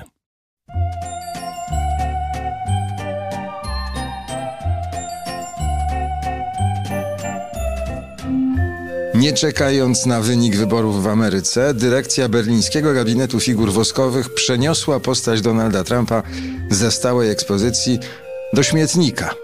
A w Słowenii premier Janes Jansza, nie przejmując się liczeniem głosów w różnych Pensylwaniach, natychmiast ogłosił zwycięstwo małżonka pani Melanii. I to wcale nie dlatego, że jest ona jego Janszy krajanką. Zrobił to dlatego, że trumpizm ma zasięg pocisku międzykontynentalnego. Do jego zwalczania ma służyć Bidenizm. Jest to broń antyrakietowa o podobnym zasięgu, dociera jak widać do Berlina, jednak o mniejszej sile rażenia. Nic dziwnego, to oręż również skuteczny, tyle że pośredniej jakości, używany z braku lepszego. O ile bowiem trumpizm, analizowany niedawno w raporcie Rosiaka, ma znamiona fenomenu autentycznego i mocnego, to już Bidenizm w ogóle nie zasługuje na miano zjawiska czy ruchu. Jest co najwyżej opcją zastępczą, polityczną jednorazówką z okresem używalności nieprzekraczającym czteroletniej kadencji. A trumpizm to zwierzę, które ze zwycięstwa wychodzi wzmocnione, ale porażka też go nie osłabia. Pod sztandarem demokratów Biden nie wywołał niebieskiej fali, która zmiotłaby czerwone zastępy republikanów, jak to zapowiadały sondaże w liberalnych mediach. Mundus vult decipi ergo decipiatur. Świat chce być oszukiwany, niech więc oszukiwanym będzie. Jak w dramacie Pirandella, tak jest, jak się państwu zdaje. Tymczasem nic podobnego. Do amerykańskiej sytuacji i nastrojów dużo lepiej pasowałaby diagnoza postawiona w błyskotliwej konstatacji panów Kukiza i Borysewicza, bo tutaj jest jak jest po prostu i ty dobrze o tym wiesz. Ale bezstronny opis nie wchodził w rachubę. Zresztą postawa bezstronności u każdej ze stron ideologicznego podziału rodzi dziś podejrzenie lub wręcz oskarżenie o sprzyjanie jej przeciwnikowi. Ideologii nie było w Ameryce tak znowu wiele. To raczej myśmy ją tutaj bardzo chcieli widzieć w Berlinie czy w Słowenii. W Stanach chodziło przede wszystkim o byt, albo w ujęciu Trumpa o zdrowie gospodarki, albo według Bidena o gospodarkę zdrowiem, co ostatecznie na jedno wychodzi. Temu drugiemu źle wychodziło udawanie dziarskości, więc dobrze, że jego zmęczoną twarz seniora skrywała ochronna maska. Ten pierwszy od maski wolał czapkę z krzyczącym hasłem Make America Great Again. MAGA. M-A-G-A. Donald Trump znowu pokazał swoje cztery litery.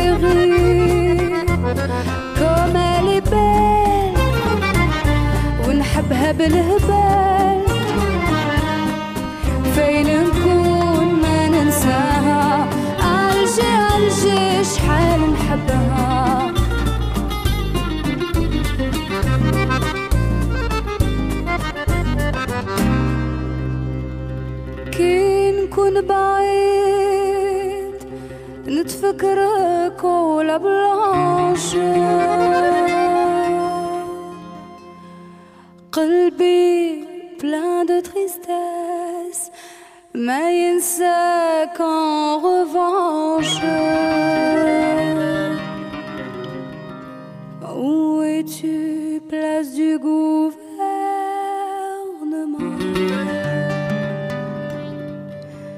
معمرة بحبابي ونكون غريب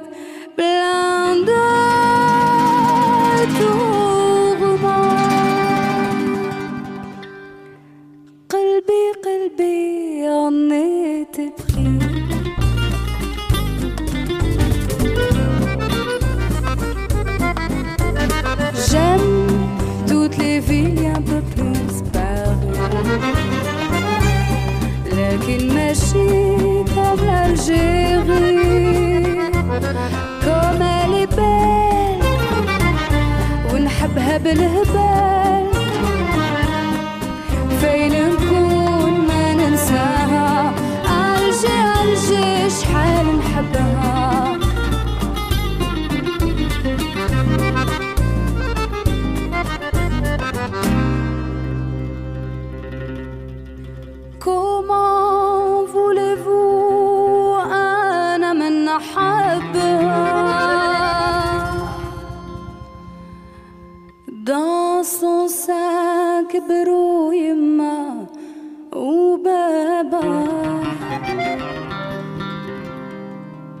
De son soleil, je ne puis me passer.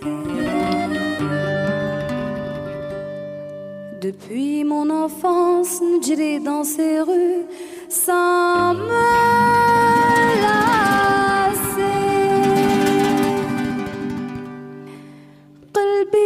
be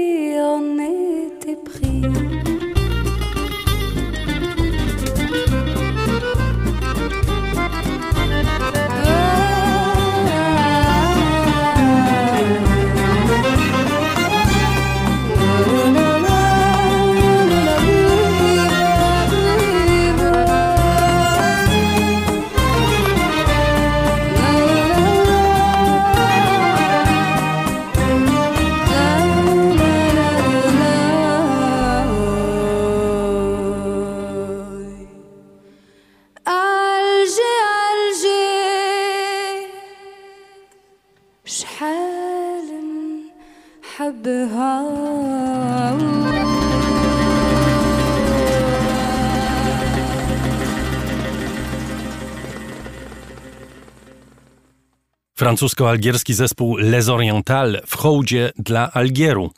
O Francji i Algierii za chwilę, a teraz wieloryby. 2 miliony dolarów, tyle według ekonomistów z Międzynarodowego Funduszu Walutowego warte jest życie jednego wieloryba.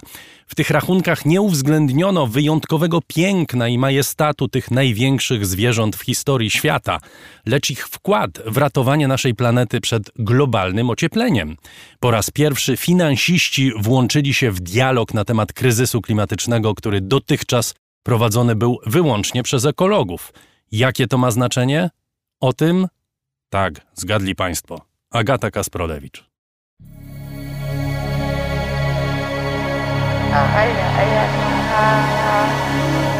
To się wydarzyło na początku stworzenia świata.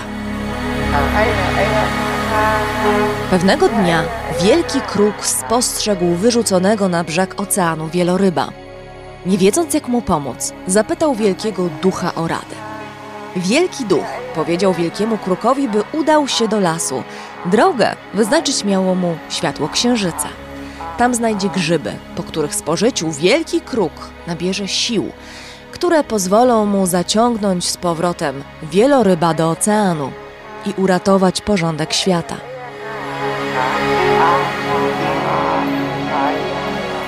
To legenda Inuitów, rdzennych ludów zamieszkujących Arktykę oraz podbiegunowe rejony Grenlandii, Alaski, Kanady i Syberii. Inuici wiedzieli przed nami, że wieloryby pływające w oceanie chronią świat przed upadkiem, że trzeba je ratować. Inuici czerpali tę mądrość ze swoich legend. My czerpiemy ją z nauki. Ale w dzisiejszym świecie nauka to za mało. W dzisiejszym świecie rządzi pieniądz. Potrzebne jest coś jeszcze obietnica zysku, bo wszystko musi się opłacać. O to, żeby opłaciło się ratowanie wielorybów, zadbał pewien wybitny libańsko-amerykański ekonomista o greckich korzeniach Ralph Kami. Od 21 lat pracuje dla Międzynarodowego Funduszu Walutowego. W swoim długim CV wymienia opracowywanie programów pomocowych dla państw niestabilnych, takich jak Egipt, Libia, Sudan Południowy, Jemen. Przewodził specjalnej misji w Somalii i tak długo można by jeszcze wymieniać. Ale w jego dokonaniach zawodowych nie ma jednak pewnej bardzo ważnej informacji o marzeniu z dzieciństwa. Four years ago, I uh, was telling a friend of mine that uh, one of my dreams were to uh, was to be able to see the whales in the ocean. Cztery lata temu zwierzyłem się mojej przyjaciółce, że zawsze marzyłem, żeby zobaczyć wieloryba pływającego w oceanie. Odkąd pamiętam, ocean mnie fascynował. Jako dziecko chciałem zostać oceanografem. Moja przyjaciółka powiedziała, że jeśli chcę, mogę dołączyć do wyprawy naukowej badającej płetwale błękitne, największe ze wszystkich wielorybów. Nie było w historii większych stworzeń. Płetwale są większe nawet od dinozaurów. Kilka dni później zadzwonił do mnie kapitan tej wyprawy i zapytał: A więc chcesz poznać płetwale? Odpowiedziałem, że tak. A na to on: Co o nich wiesz? Odparłem, że nic. Dodałem, że potrafię dobrze pływać, nurkuję i nie mam choroby morskiej. Kapitan odrzekł, masz szczęście, bo właśnie zwolniło się miejsce i wyruszamy za tydzień.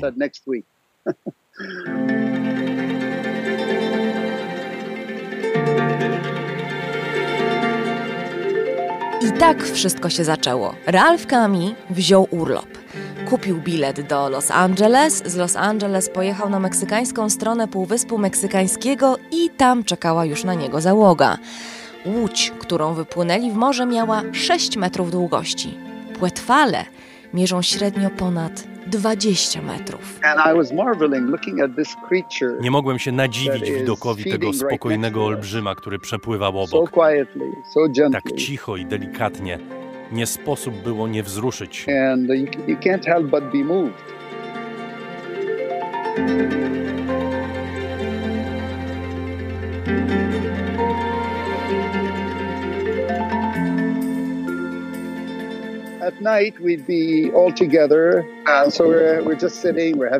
Wieczorami biesiadowaliśmy, piliśmy wino i w tych rozmowach powtarzał się nieustannie temat wielorybów i dwutlenku węgla że te ssaki są gigantycznymi magazynami dwutlenku węgla na niewyobrażalną więc skalę.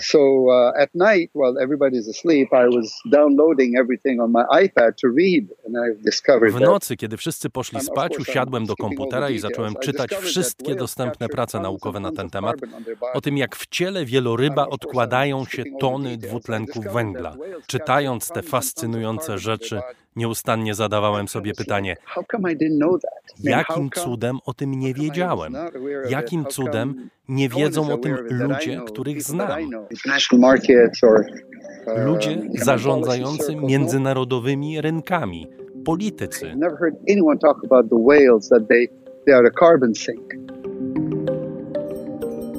To bardzo ważne pytanie, na które wkrótce padnie odpowiedź, ale najpierw liczby.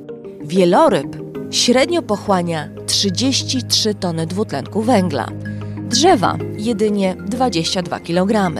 Oznacza to, że jeden wieloryb pochłania tyle dwutlenku węgla co półtora tysiąca drzew. Wieloryby to więc takie małe, mobilne, podwodne lasy. to nie wszystko. Wieloryby mają także zbawienny wpływ na fitoplankton. Dlaczego to ważne? Otóż fitoplankton nazywany jest płucami Ziemi. Rocznie pochłania 37 gigaton dwutlenku węgla. To tyle co cztery puszcze amazońskie. Fitoplankton potrzebuje dużo fosforu i żelaza, a tak się składa, że wszystko to w dużych ilościach można znaleźć w odchodach wieloryba. Co ciekawe, fitoplankton jest także pożywieniem dla małych skorupiaków, zwanych krylem, którym to z kolei żywią się wieloryby. Wieloryb nawozi więc fitoplankton. Czym więcej fitoplanktonu, tym więcej krylu. Czym więcej krylu, tym wieloryby mają więcej jedzenia. Słowem, wieloryby nawożą własne pożywienie. Genialne. A przy okazji ratują naszą planetę przed nadmiarem emisji dwutlenku węgla, który przyczynia się do globalnego ocieplenia. Genialne to mało powiedziane. Wróćmy jednak do pytania, które wcześniej zadał Ralph Kami. Dlaczego nie wiedzą o tym ludzie, którzy mają wpływ na politykę, na uchwalanie budżetów? Przecież walka ze zmianami klimatycznymi to jedno z największych wyzwań naszych czasów. Kiedy rozmawiasz z dziećmi, musisz mówić ich językiem. Jeśli chcesz się dogadać z Japończykami, musisz znać ich kulturę. W jakim języku mówią rynki? W języku dolarów i centów.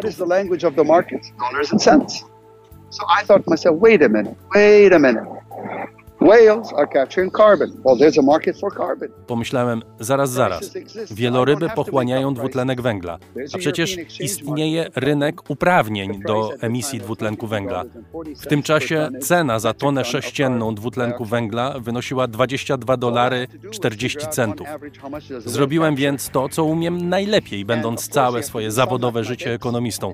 Spojrzałem na wieloryby jak na aktywa, z których czerpiesz korzyści.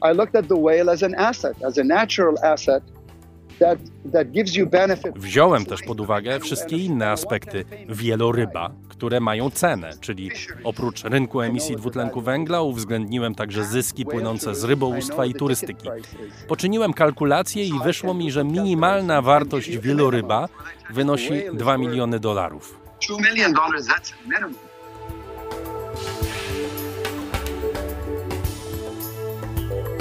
Co taka wycena oznacza dla wielorybów i dla ekologów, którzy starają się chronić te niezwykłe ssaki przed wyginięciem? Mówi Steven Lutz, który w norweskiej organizacji ekologicznej Grit Arendal jest szefem programu Blue Carbon.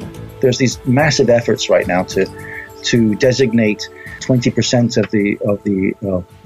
Ekolodzy walczą o to, by 20% oceanu zaliczyć do morskiego obszaru chronionego. Obecnie jest to jedynie 6%. ONZ chce, by chronione były także obszary na otwartym morzu. Pojawia się zawsze jedno pytanie: kto za to wszystko zapłaci? Przeliczenie wartości życia w morzach i oceanach na dolary jest kluczowe dla wysiłków na rzecz ochrony środowiska, bo w ten sposób działania ekologów nabierają ekonomicznego sensu. Do tego nie ma lepszego partnera niż MFW. To tak jakby mieć ważącego 300 kg goryla za przyjaciela. to have this conversation. I mean, that's bringing my best friend who's a 600 pound gorilla. has definitely advanced the conversation.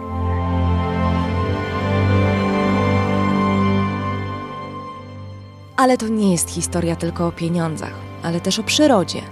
O tym, jak sama potrafi się bronić przed kryzysem wywołanym przez nas, ludzi. Po to właśnie, poza swoim niezaprzeczalnym pięknem, istnieją drzewa i wieloryby, żeby w razie potrzeby nas ratować. Musimy im tylko na to pozwolić. A co powiedziałyby na to wieloryby, gdyby potrafiły mówić? No ale przecież wieloryby potrafią mówić, a nawet śpiewać. Tylko w nieznanym nam języku. Dla raportu o stanie świata Agata Kasprolewicz.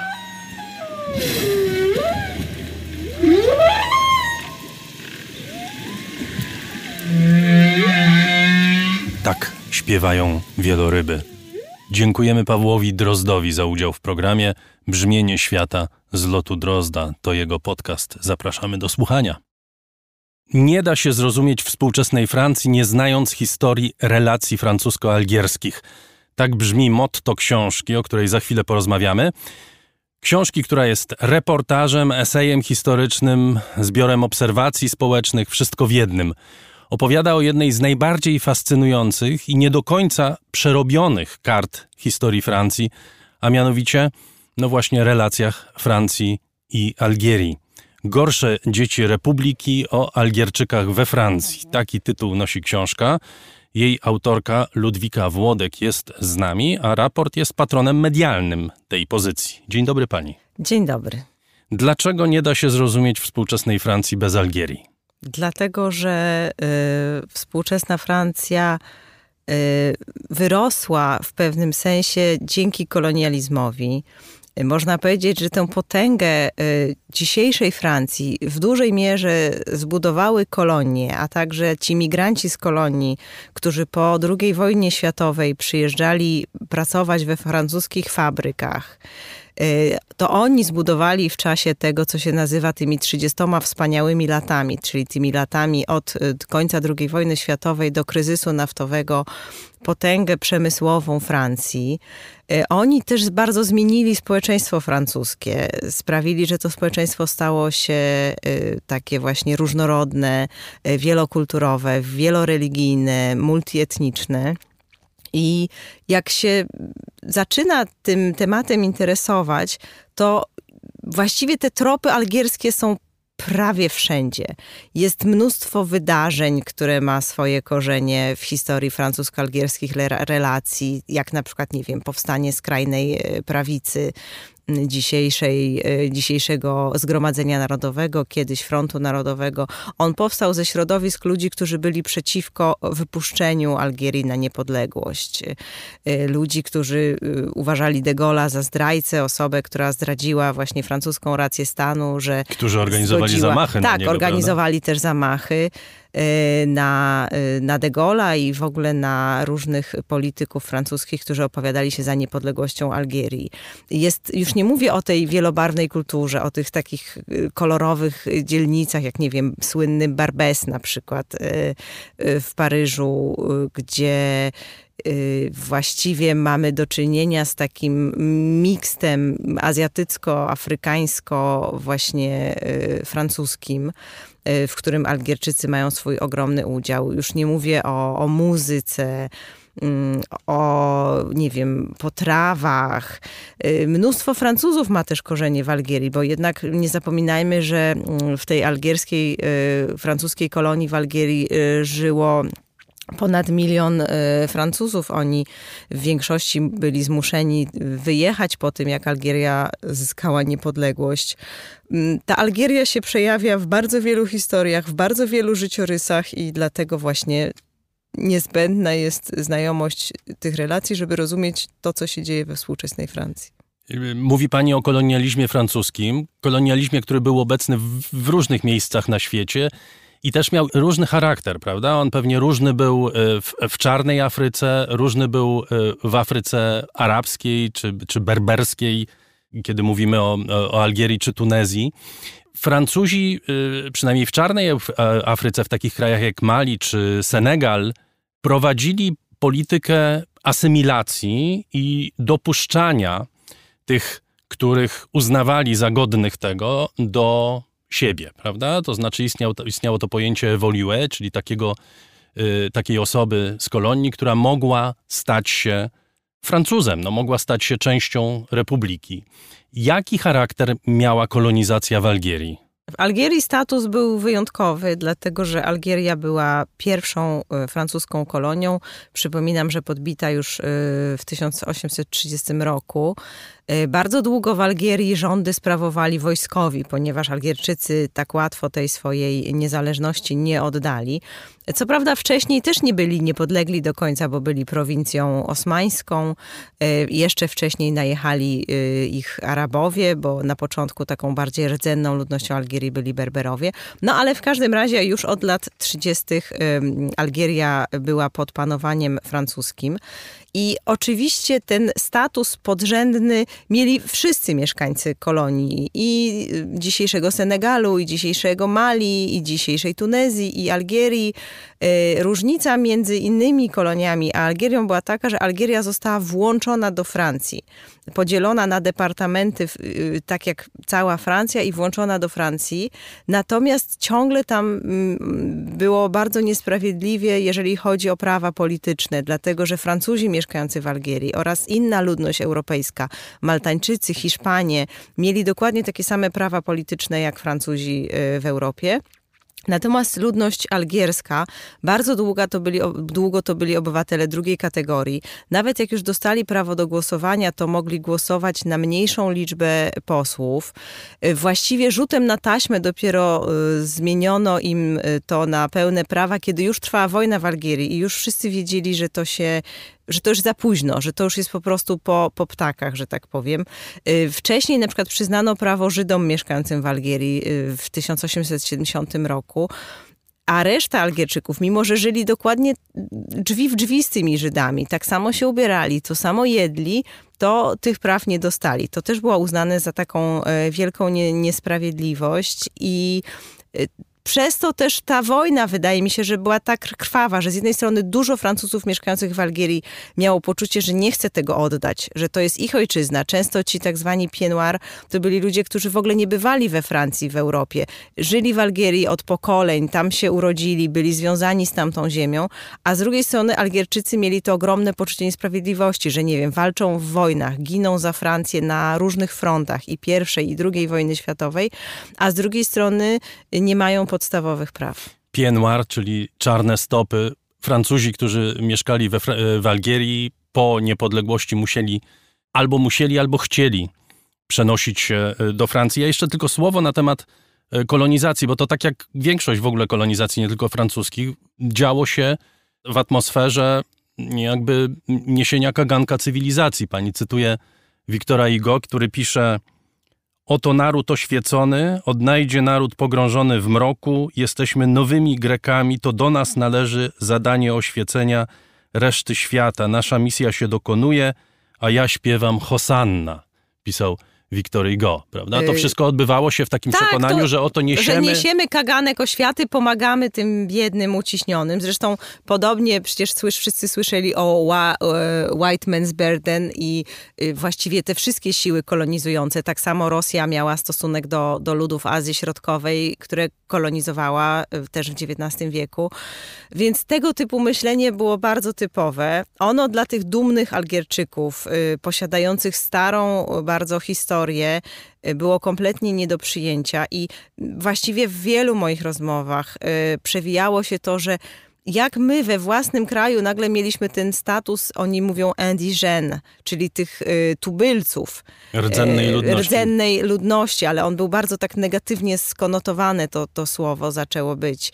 Nie wiem, to, że na przykład y, rzeczywiście Algierczycy mieli poczucie, że odebrano im ich ziemię, odebrano im piękny, bogaty, bogaty kraj i y, bogacą się na nim Francuzi. Z drugiej strony Francuzi, którzy tam mieszkali, mówili, nie, myśmy tę ziemię osuszyliśmy mokradła, y, wprowadziliśmy nowe y, techniki uprawy ziemi, zbudowaliśmy koleje, Przecież gdyby nie my, to ta Algieria wciąż byłaby takim zacofanym jakimś skrawkiem imperium rozpadającego się y, osmańskiego. Więc no trudna jest ta rozmowa. Trudna jest ta rozmowa, bo każdy ma inny punkt y, widzenia i y, na inne rzeczy zwraca uwagę, ale no ja się też nie skupiałam na, tylko na tych starych rzeczach związanych właśnie z Algierią jeszcze kolonialną, ale też nad tym po prostu jak Algierczycy się czują w tej dzisiejszej Francji. No Wielu właśnie, z bo nich to jest- znalazło tam jednak schronienie, uciekło na przykład do Francji w czasie krwawej wojny domowej, która trwała w Algierii w latach 90. Jedni się czują dyskryminowani, inni się wręcz przeciwnie czują dopiero wolni. jeden z tematów tej książki to jest asymilacja y, Algierczyków w tym kraju, prawda? Zresztą pani książka zaczyna się od y, rozdziału o Zinedinie Zidanie, czyli największym y, algierskim piłkarzem francuskim albo największym Francuzem w ogóle grającym w No, piłkę jednym nożną. z w ogóle bardziej znanych ludzi na, na, Na świecie, świecie, ja prawda? bym powiedziała. Pi- piłka nożna, zresztą ona wraca w tej książce często, bo to jest takie laboratorium postaw, emocji, które się pojawiają i które wracają. Zresztą, nie wiem, słynny mecz y, w październiku 2001 roku, tuż po. y, 11 września. Tuż po 11 września, gdy wygwizdano, Algierczycy obecni na stadionie wygwizdali hymn, potem wtargnęli na boisko. To najlepsze jest to, że to nie byli Algierczycy, to byli Francuzi algierskiego No właśnie. pochodzenia. To byli ci sami ludzie, którzy trzy lata wcześniej się tak strasznie cieszyli ze zwycięstwa tych y, francuskich piłkarzy w mundialu w 98 roku. Więc y, no, te, to pokazuje, jak bardzo dużo jest takiego resentymentu w tych, y, w tych stosunkach francusko-algierskich. Jak przebiegał ten proces? Bo mówi Pani o tych 30 latach y, świetności, można powiedzieć, tego momentu, kiedy y, ludzie przyjeżdżali y, z kolonii francuskich, bogacili się, to zresztą nie tylko jest charakterystyczne dla Francji, tylko to miało miejsce tak samo w Wielkiej Brytanii, dokładnie ten sam proces, prawda? Kiedy potrzebna była siła robocza, ci ludzie zarabiali pieniądze dla siebie. Dopóki wysyłali pieniądze do kraju y, pochodzenia, to wszystko było w porządku. W momencie, kiedy przyjeżdżały ich rodziny, to się zaczynały problemy. Dlaczego one się zaczynały i jak ten proces przebiegał? To jest tak, że póki ci migranci żyli kątem, z taką świadomością, że zarobią trochę i, i wrócą do siebie, y, to Francja bardzo chętnie ich przyjmowała. Oni, to jest takie słynne powiedzenie, że myśleliśmy, że sprowadzamy siłę roboczą, a okazało się, że przyjechali ludzie. I, I dokładnie to samo było właśnie w tym francuskim przypadku. Ci migranci mieszkali w bardzo złych warunkach, w takich hotelach robotniczych, y, często w jakichś rozpadających się po prostu o, o, osiedlach na obrzeżach wielkich miast. Pracowali mm, po wiele godzin dziennie i wszystko właściwie odkładali po to, żeby wysyłać swoim rodzinom do Algierii. W momencie, kiedy ten ich pobyt się przedłużał, okazało się, że ta Algieria, która zdobyła niepodległość, no nie staje się z automatu krajem mlekiem i miodem płynącym, tylko ma swoje problemy. Yy, Stan gospodarki tam się pogorszył. To oni trochę przestali być tacy wyrywni, żeby wracać. W międzyczasie też porodziły im się dzieci. Często też sprowadzali rodziny. Była taka polityka łączenia rodzin we Francji, ale też czasami po prostu zawiązywali rodziny na miejscu. Z jakichś po prostu też wiązali się mężczyźni z kobietami, które tu też przyjeżdżały z, z rodzinami swoimi. I te dzieci już na przykład były posłane do francuskich szkół. W międzyczasie w Algierii była nacjonalizacja i arabizacja. Często jak te dzieci pochodziły na przykład z rodzin kabylskich, czyli berberskich, to by już nawet nie miały jak się uczyć w Algierii w szkołach, no bo one nie znały arabskiego. Arabski stał się językiem y, urzędowym jedynym. One znały francuski i kabylski z rodzin, z rozmów y, rodzinnych. Mm, często po prostu mm, ci ludzie naprawdę do końca myśleli, że wrócą. Nie wiem, budowali domy w Algierii. Na przykład, co jest charakterystyczne we Francji, nie ma właściwie cmentarzy muzułmańskich, bo nawet y, ludzie, którzy całe życie spędzili we Francji, y, każą się chować u siebie, u siebie w kraju, ale jednak y, w momencie, kiedy ci ludzie właściwie na dobre się we Francji rozgościli, zaczęli tu mieszkać, to wtedy też się zmienia stosunek. No wtedy człowiek chce już być u siebie, wtedy już nie jest takim właśnie skromnym, kładącym uszy po sobie y, migrantem, tylko mm, zaczyna mieć takie poczucie, że przecież tutaj wyrósł, tu się, tu się wychował, w związku z tym no, może też oczekiwać różnych rzeczy od, y, od tego państwa, w którym żyje. Mm, I takie też postawy się zaczęły rozwijać, właśnie mówi się o tym drugim, o, o, tym trzecim pokoleniu y, migrantów. To są ludzie, którzy właściwie już nie znają żadnego języka poza francuskim, nie znają żadnych innych realiów poza francuskimi, bo jak nawet pojadą, nie wiem, do dziadków czy tam do kuzynów do Algierii, to się czują jakby się urwali z choinki.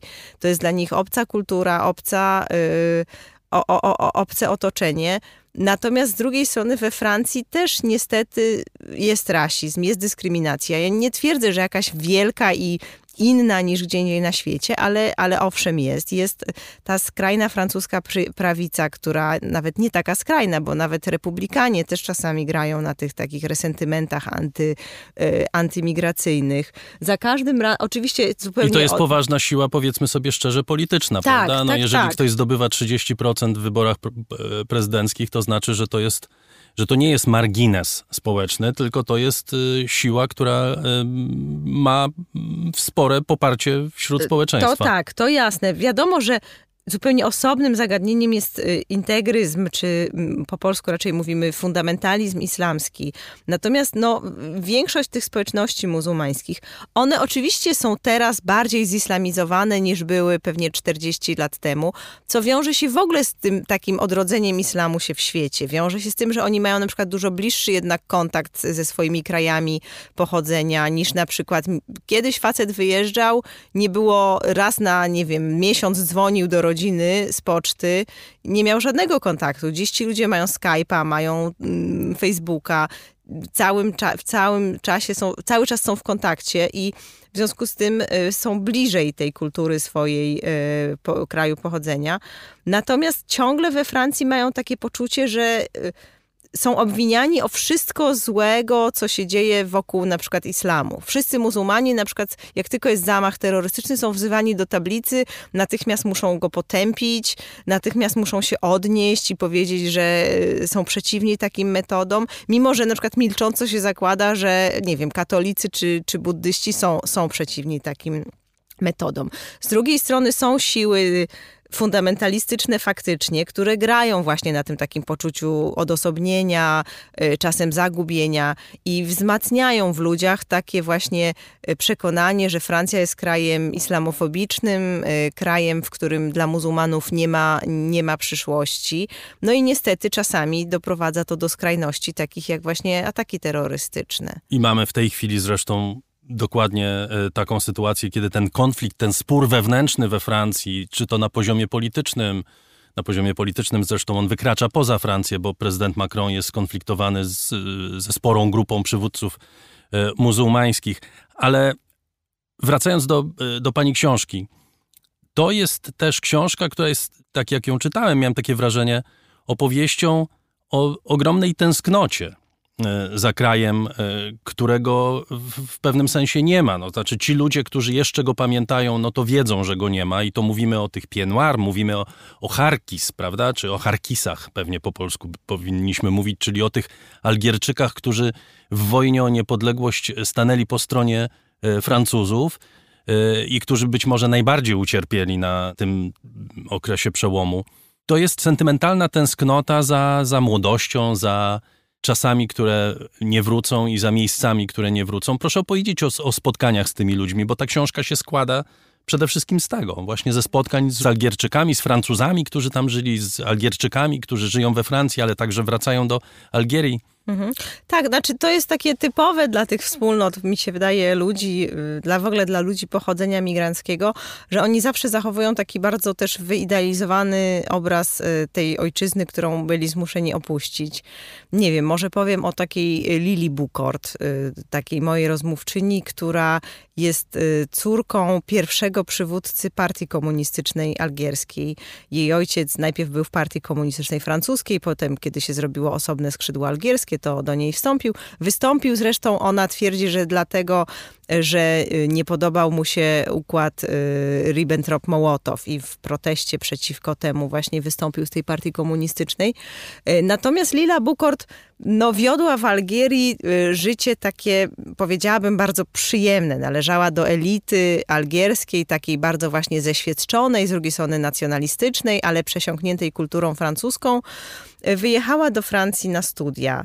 Jest osobą absolutnie świecką. Wygląda w ogóle na 10 lat młodszą niż jest. Ma, jest panią koło 60, ma super krótkie, ufarbowane na, na tleniony blond włosy, nosi się z taką, powiedziałabym, paryską elegancją, zajmuje się sztuką, ona jest rzeźbiarką, jednocześnie ma taką fundację, która wręcza nagrody różnym takim społeczniczkom algierskim y, działającym, y, działającym we Francji. I jak ona mi opadała o Algierii, to w pewnym sensie opadała o kraju, którego już nie ma, bo opadała o tej Algierii takiej trochę, jaką chcieli zbudować walczący o niepodległość Algierii y, ludzie, a im to albo nie wyszło, albo oni jakoś zboczyli trochę z tej drogi, bo zamiast kraju, w którym każdy jest szanowany, w którym każdy bez, może bez przeszkód rozwijać swoją tożsamość, żyć wolno, to niestety w Algierii powstał zamordystyczny reżim e, socjalistyczny z gospodarką, która ledwo przędła mimo ogromnych bogactw naturalnych i ropy naftowej, jaką Algieria ma. Do tego doszło, że w latach 80. pod koniec naprawdę nie było co jeść, były problemy z zaopatrzeniem sklepów, a z drugiej strony zaczął już y, popularności nabierać też fundamentalizm islamski, bo na przykład y, rządzący Algierią wymyślili, że skoro wyjechali francuscy nauczyciele, to oni sprowadzą nauczycieli z innych krajów arabskich. Przyjechali nauczyciele y, finansowani na przykład przez braci muzułmanów i zaczęli w szkołach wykładać taką bardzo fundamentalistyczną wizję islamu. I trochę ci rządzący właściwie byli zaskoczeni sami tym, że nagle fundamentalistyczny islam jest tak bardzo popularny. Bo owszem, chcieli się oprzeć na islamie, zrobić go jednym z takich filarów tożsamości y, algierskiej, natomiast okazało się, że jest to siła zbyt y, potężna, że tak powiem, żeby sobie z nią tak instrumentalnie y, pogrywać. Z drugiej strony spotkałam, więc ta Lila dzisiaj mieszka we Francji, y, jakby wiedzie to dosyć przyjemne swoje życie. Ma takie wspomnienie właśnie tej Algierii, o której marzył pewnie jej ojciec, a która nigdy nie doszła do, do skutku. Z drugiej strony, nie wiem, spotkałam na przykład francuskę, taką Danielle Champo, która się urodziła w Algierii, mieszkała w Algierii, została tam jeszcze po ogłoszeniu niepodległości przez 10 lat ponad. I ona mi powiedziała, że ona się nie czuje we Francji u siebie, że ona wciąż tęskni za Algierią, że specjalnie na przykład przeprowadziła się z północy Francji do Marsylii, żeby przynajmniej mieć, wszyscy Algierczycy zawsze mówią słońce, słońce, najbardziej mi brakuje światła i, i słońca. I no w pewnym sensie ja to, ja to rozumiem rzeczywiście, że, że to jest tak nawet fizycznie inne warunki życia, że można za tym zatęsknić. Poza tym właśnie taka też inna mentalność, taka, taka serdeczność Algierczyków, bezpośredniość, to się bardzo mocno rzuca w oczy właśnie to w kontakcie i z jednymi i z drugimi, czyli i z Algierczykami bądź Francuzami, którzy mieszkali w Algierii, a z tymi Francuzami rdzennymi. Z Zinedinem Zidanem niestety nie udało się pani spotkać. No nie. Też, też bardzo żałuję. E, ale e, wspaniałe opowieści e, i bardzo piękna książka, którą Państwu polecam. Ludwika Włodek, Gorsze dzieci Republiki o Algierczykach we Francji. I proszę Państwa, tak, mamy książki. Proszę pisać. My jesteśmy tak jak Groucho Marx i mamy swoje zasady, a jeśli Państwu się nie podobają, to my je zmieniamy. Y, nie będzie teraz tak, y, jak było do tej pory, że kto pierwszy, ten lepszy, bo to jest zasada, która się podobno Państwu nie podoba. Dajecie temu wyraz w mailach, więc zmieniamy zasadę. Będziemy losować maile. Proszę y, zatem do środy słać maile na adres raportrosiaka.gmail.com i teraz uwaga, z adresami pocztowymi. Jeśli mamy Państwu wysłać książkę, to musimy mieć gdzie, a zatem adres mailowy nie wystarczy proszę przysyłać maile z adresem pocztowym. W środę dokonujemy losowania wśród tych maili y, i wysyłamy do szczęśliwców. Proszę nie zwlekać. Ludwika Włodek była gościem raportu o stanie świata. Bardzo dziękuję. Bardzo dziękuję. I to już prawie wszystko w dzisiejszym raporcie o stanie świata. Przypominam, że w poniedziałek raport o książkach, w środę raport na dziś. To wszystko możemy robić dzięki Państwa hojności i zaangażowaniu, za które z serca wszystkim dziękuję. Zbiórka jest otwarta zawsze. Wystarczy wejść na serwis patronite.pl i wpisać do tamtejszej wyszukiwarki moje nazwisko, które brzmi Dariusz Rosiak. Dalej system poprowadzi. Agata Kasprolewicz i Chris Wawrzak też Państwu dziękują. Na koniec jeszcze jeden przykład pięknej etiopskiej muzyki. Astera Weke, wielka gwiazda w Etiopii i nie tylko. Música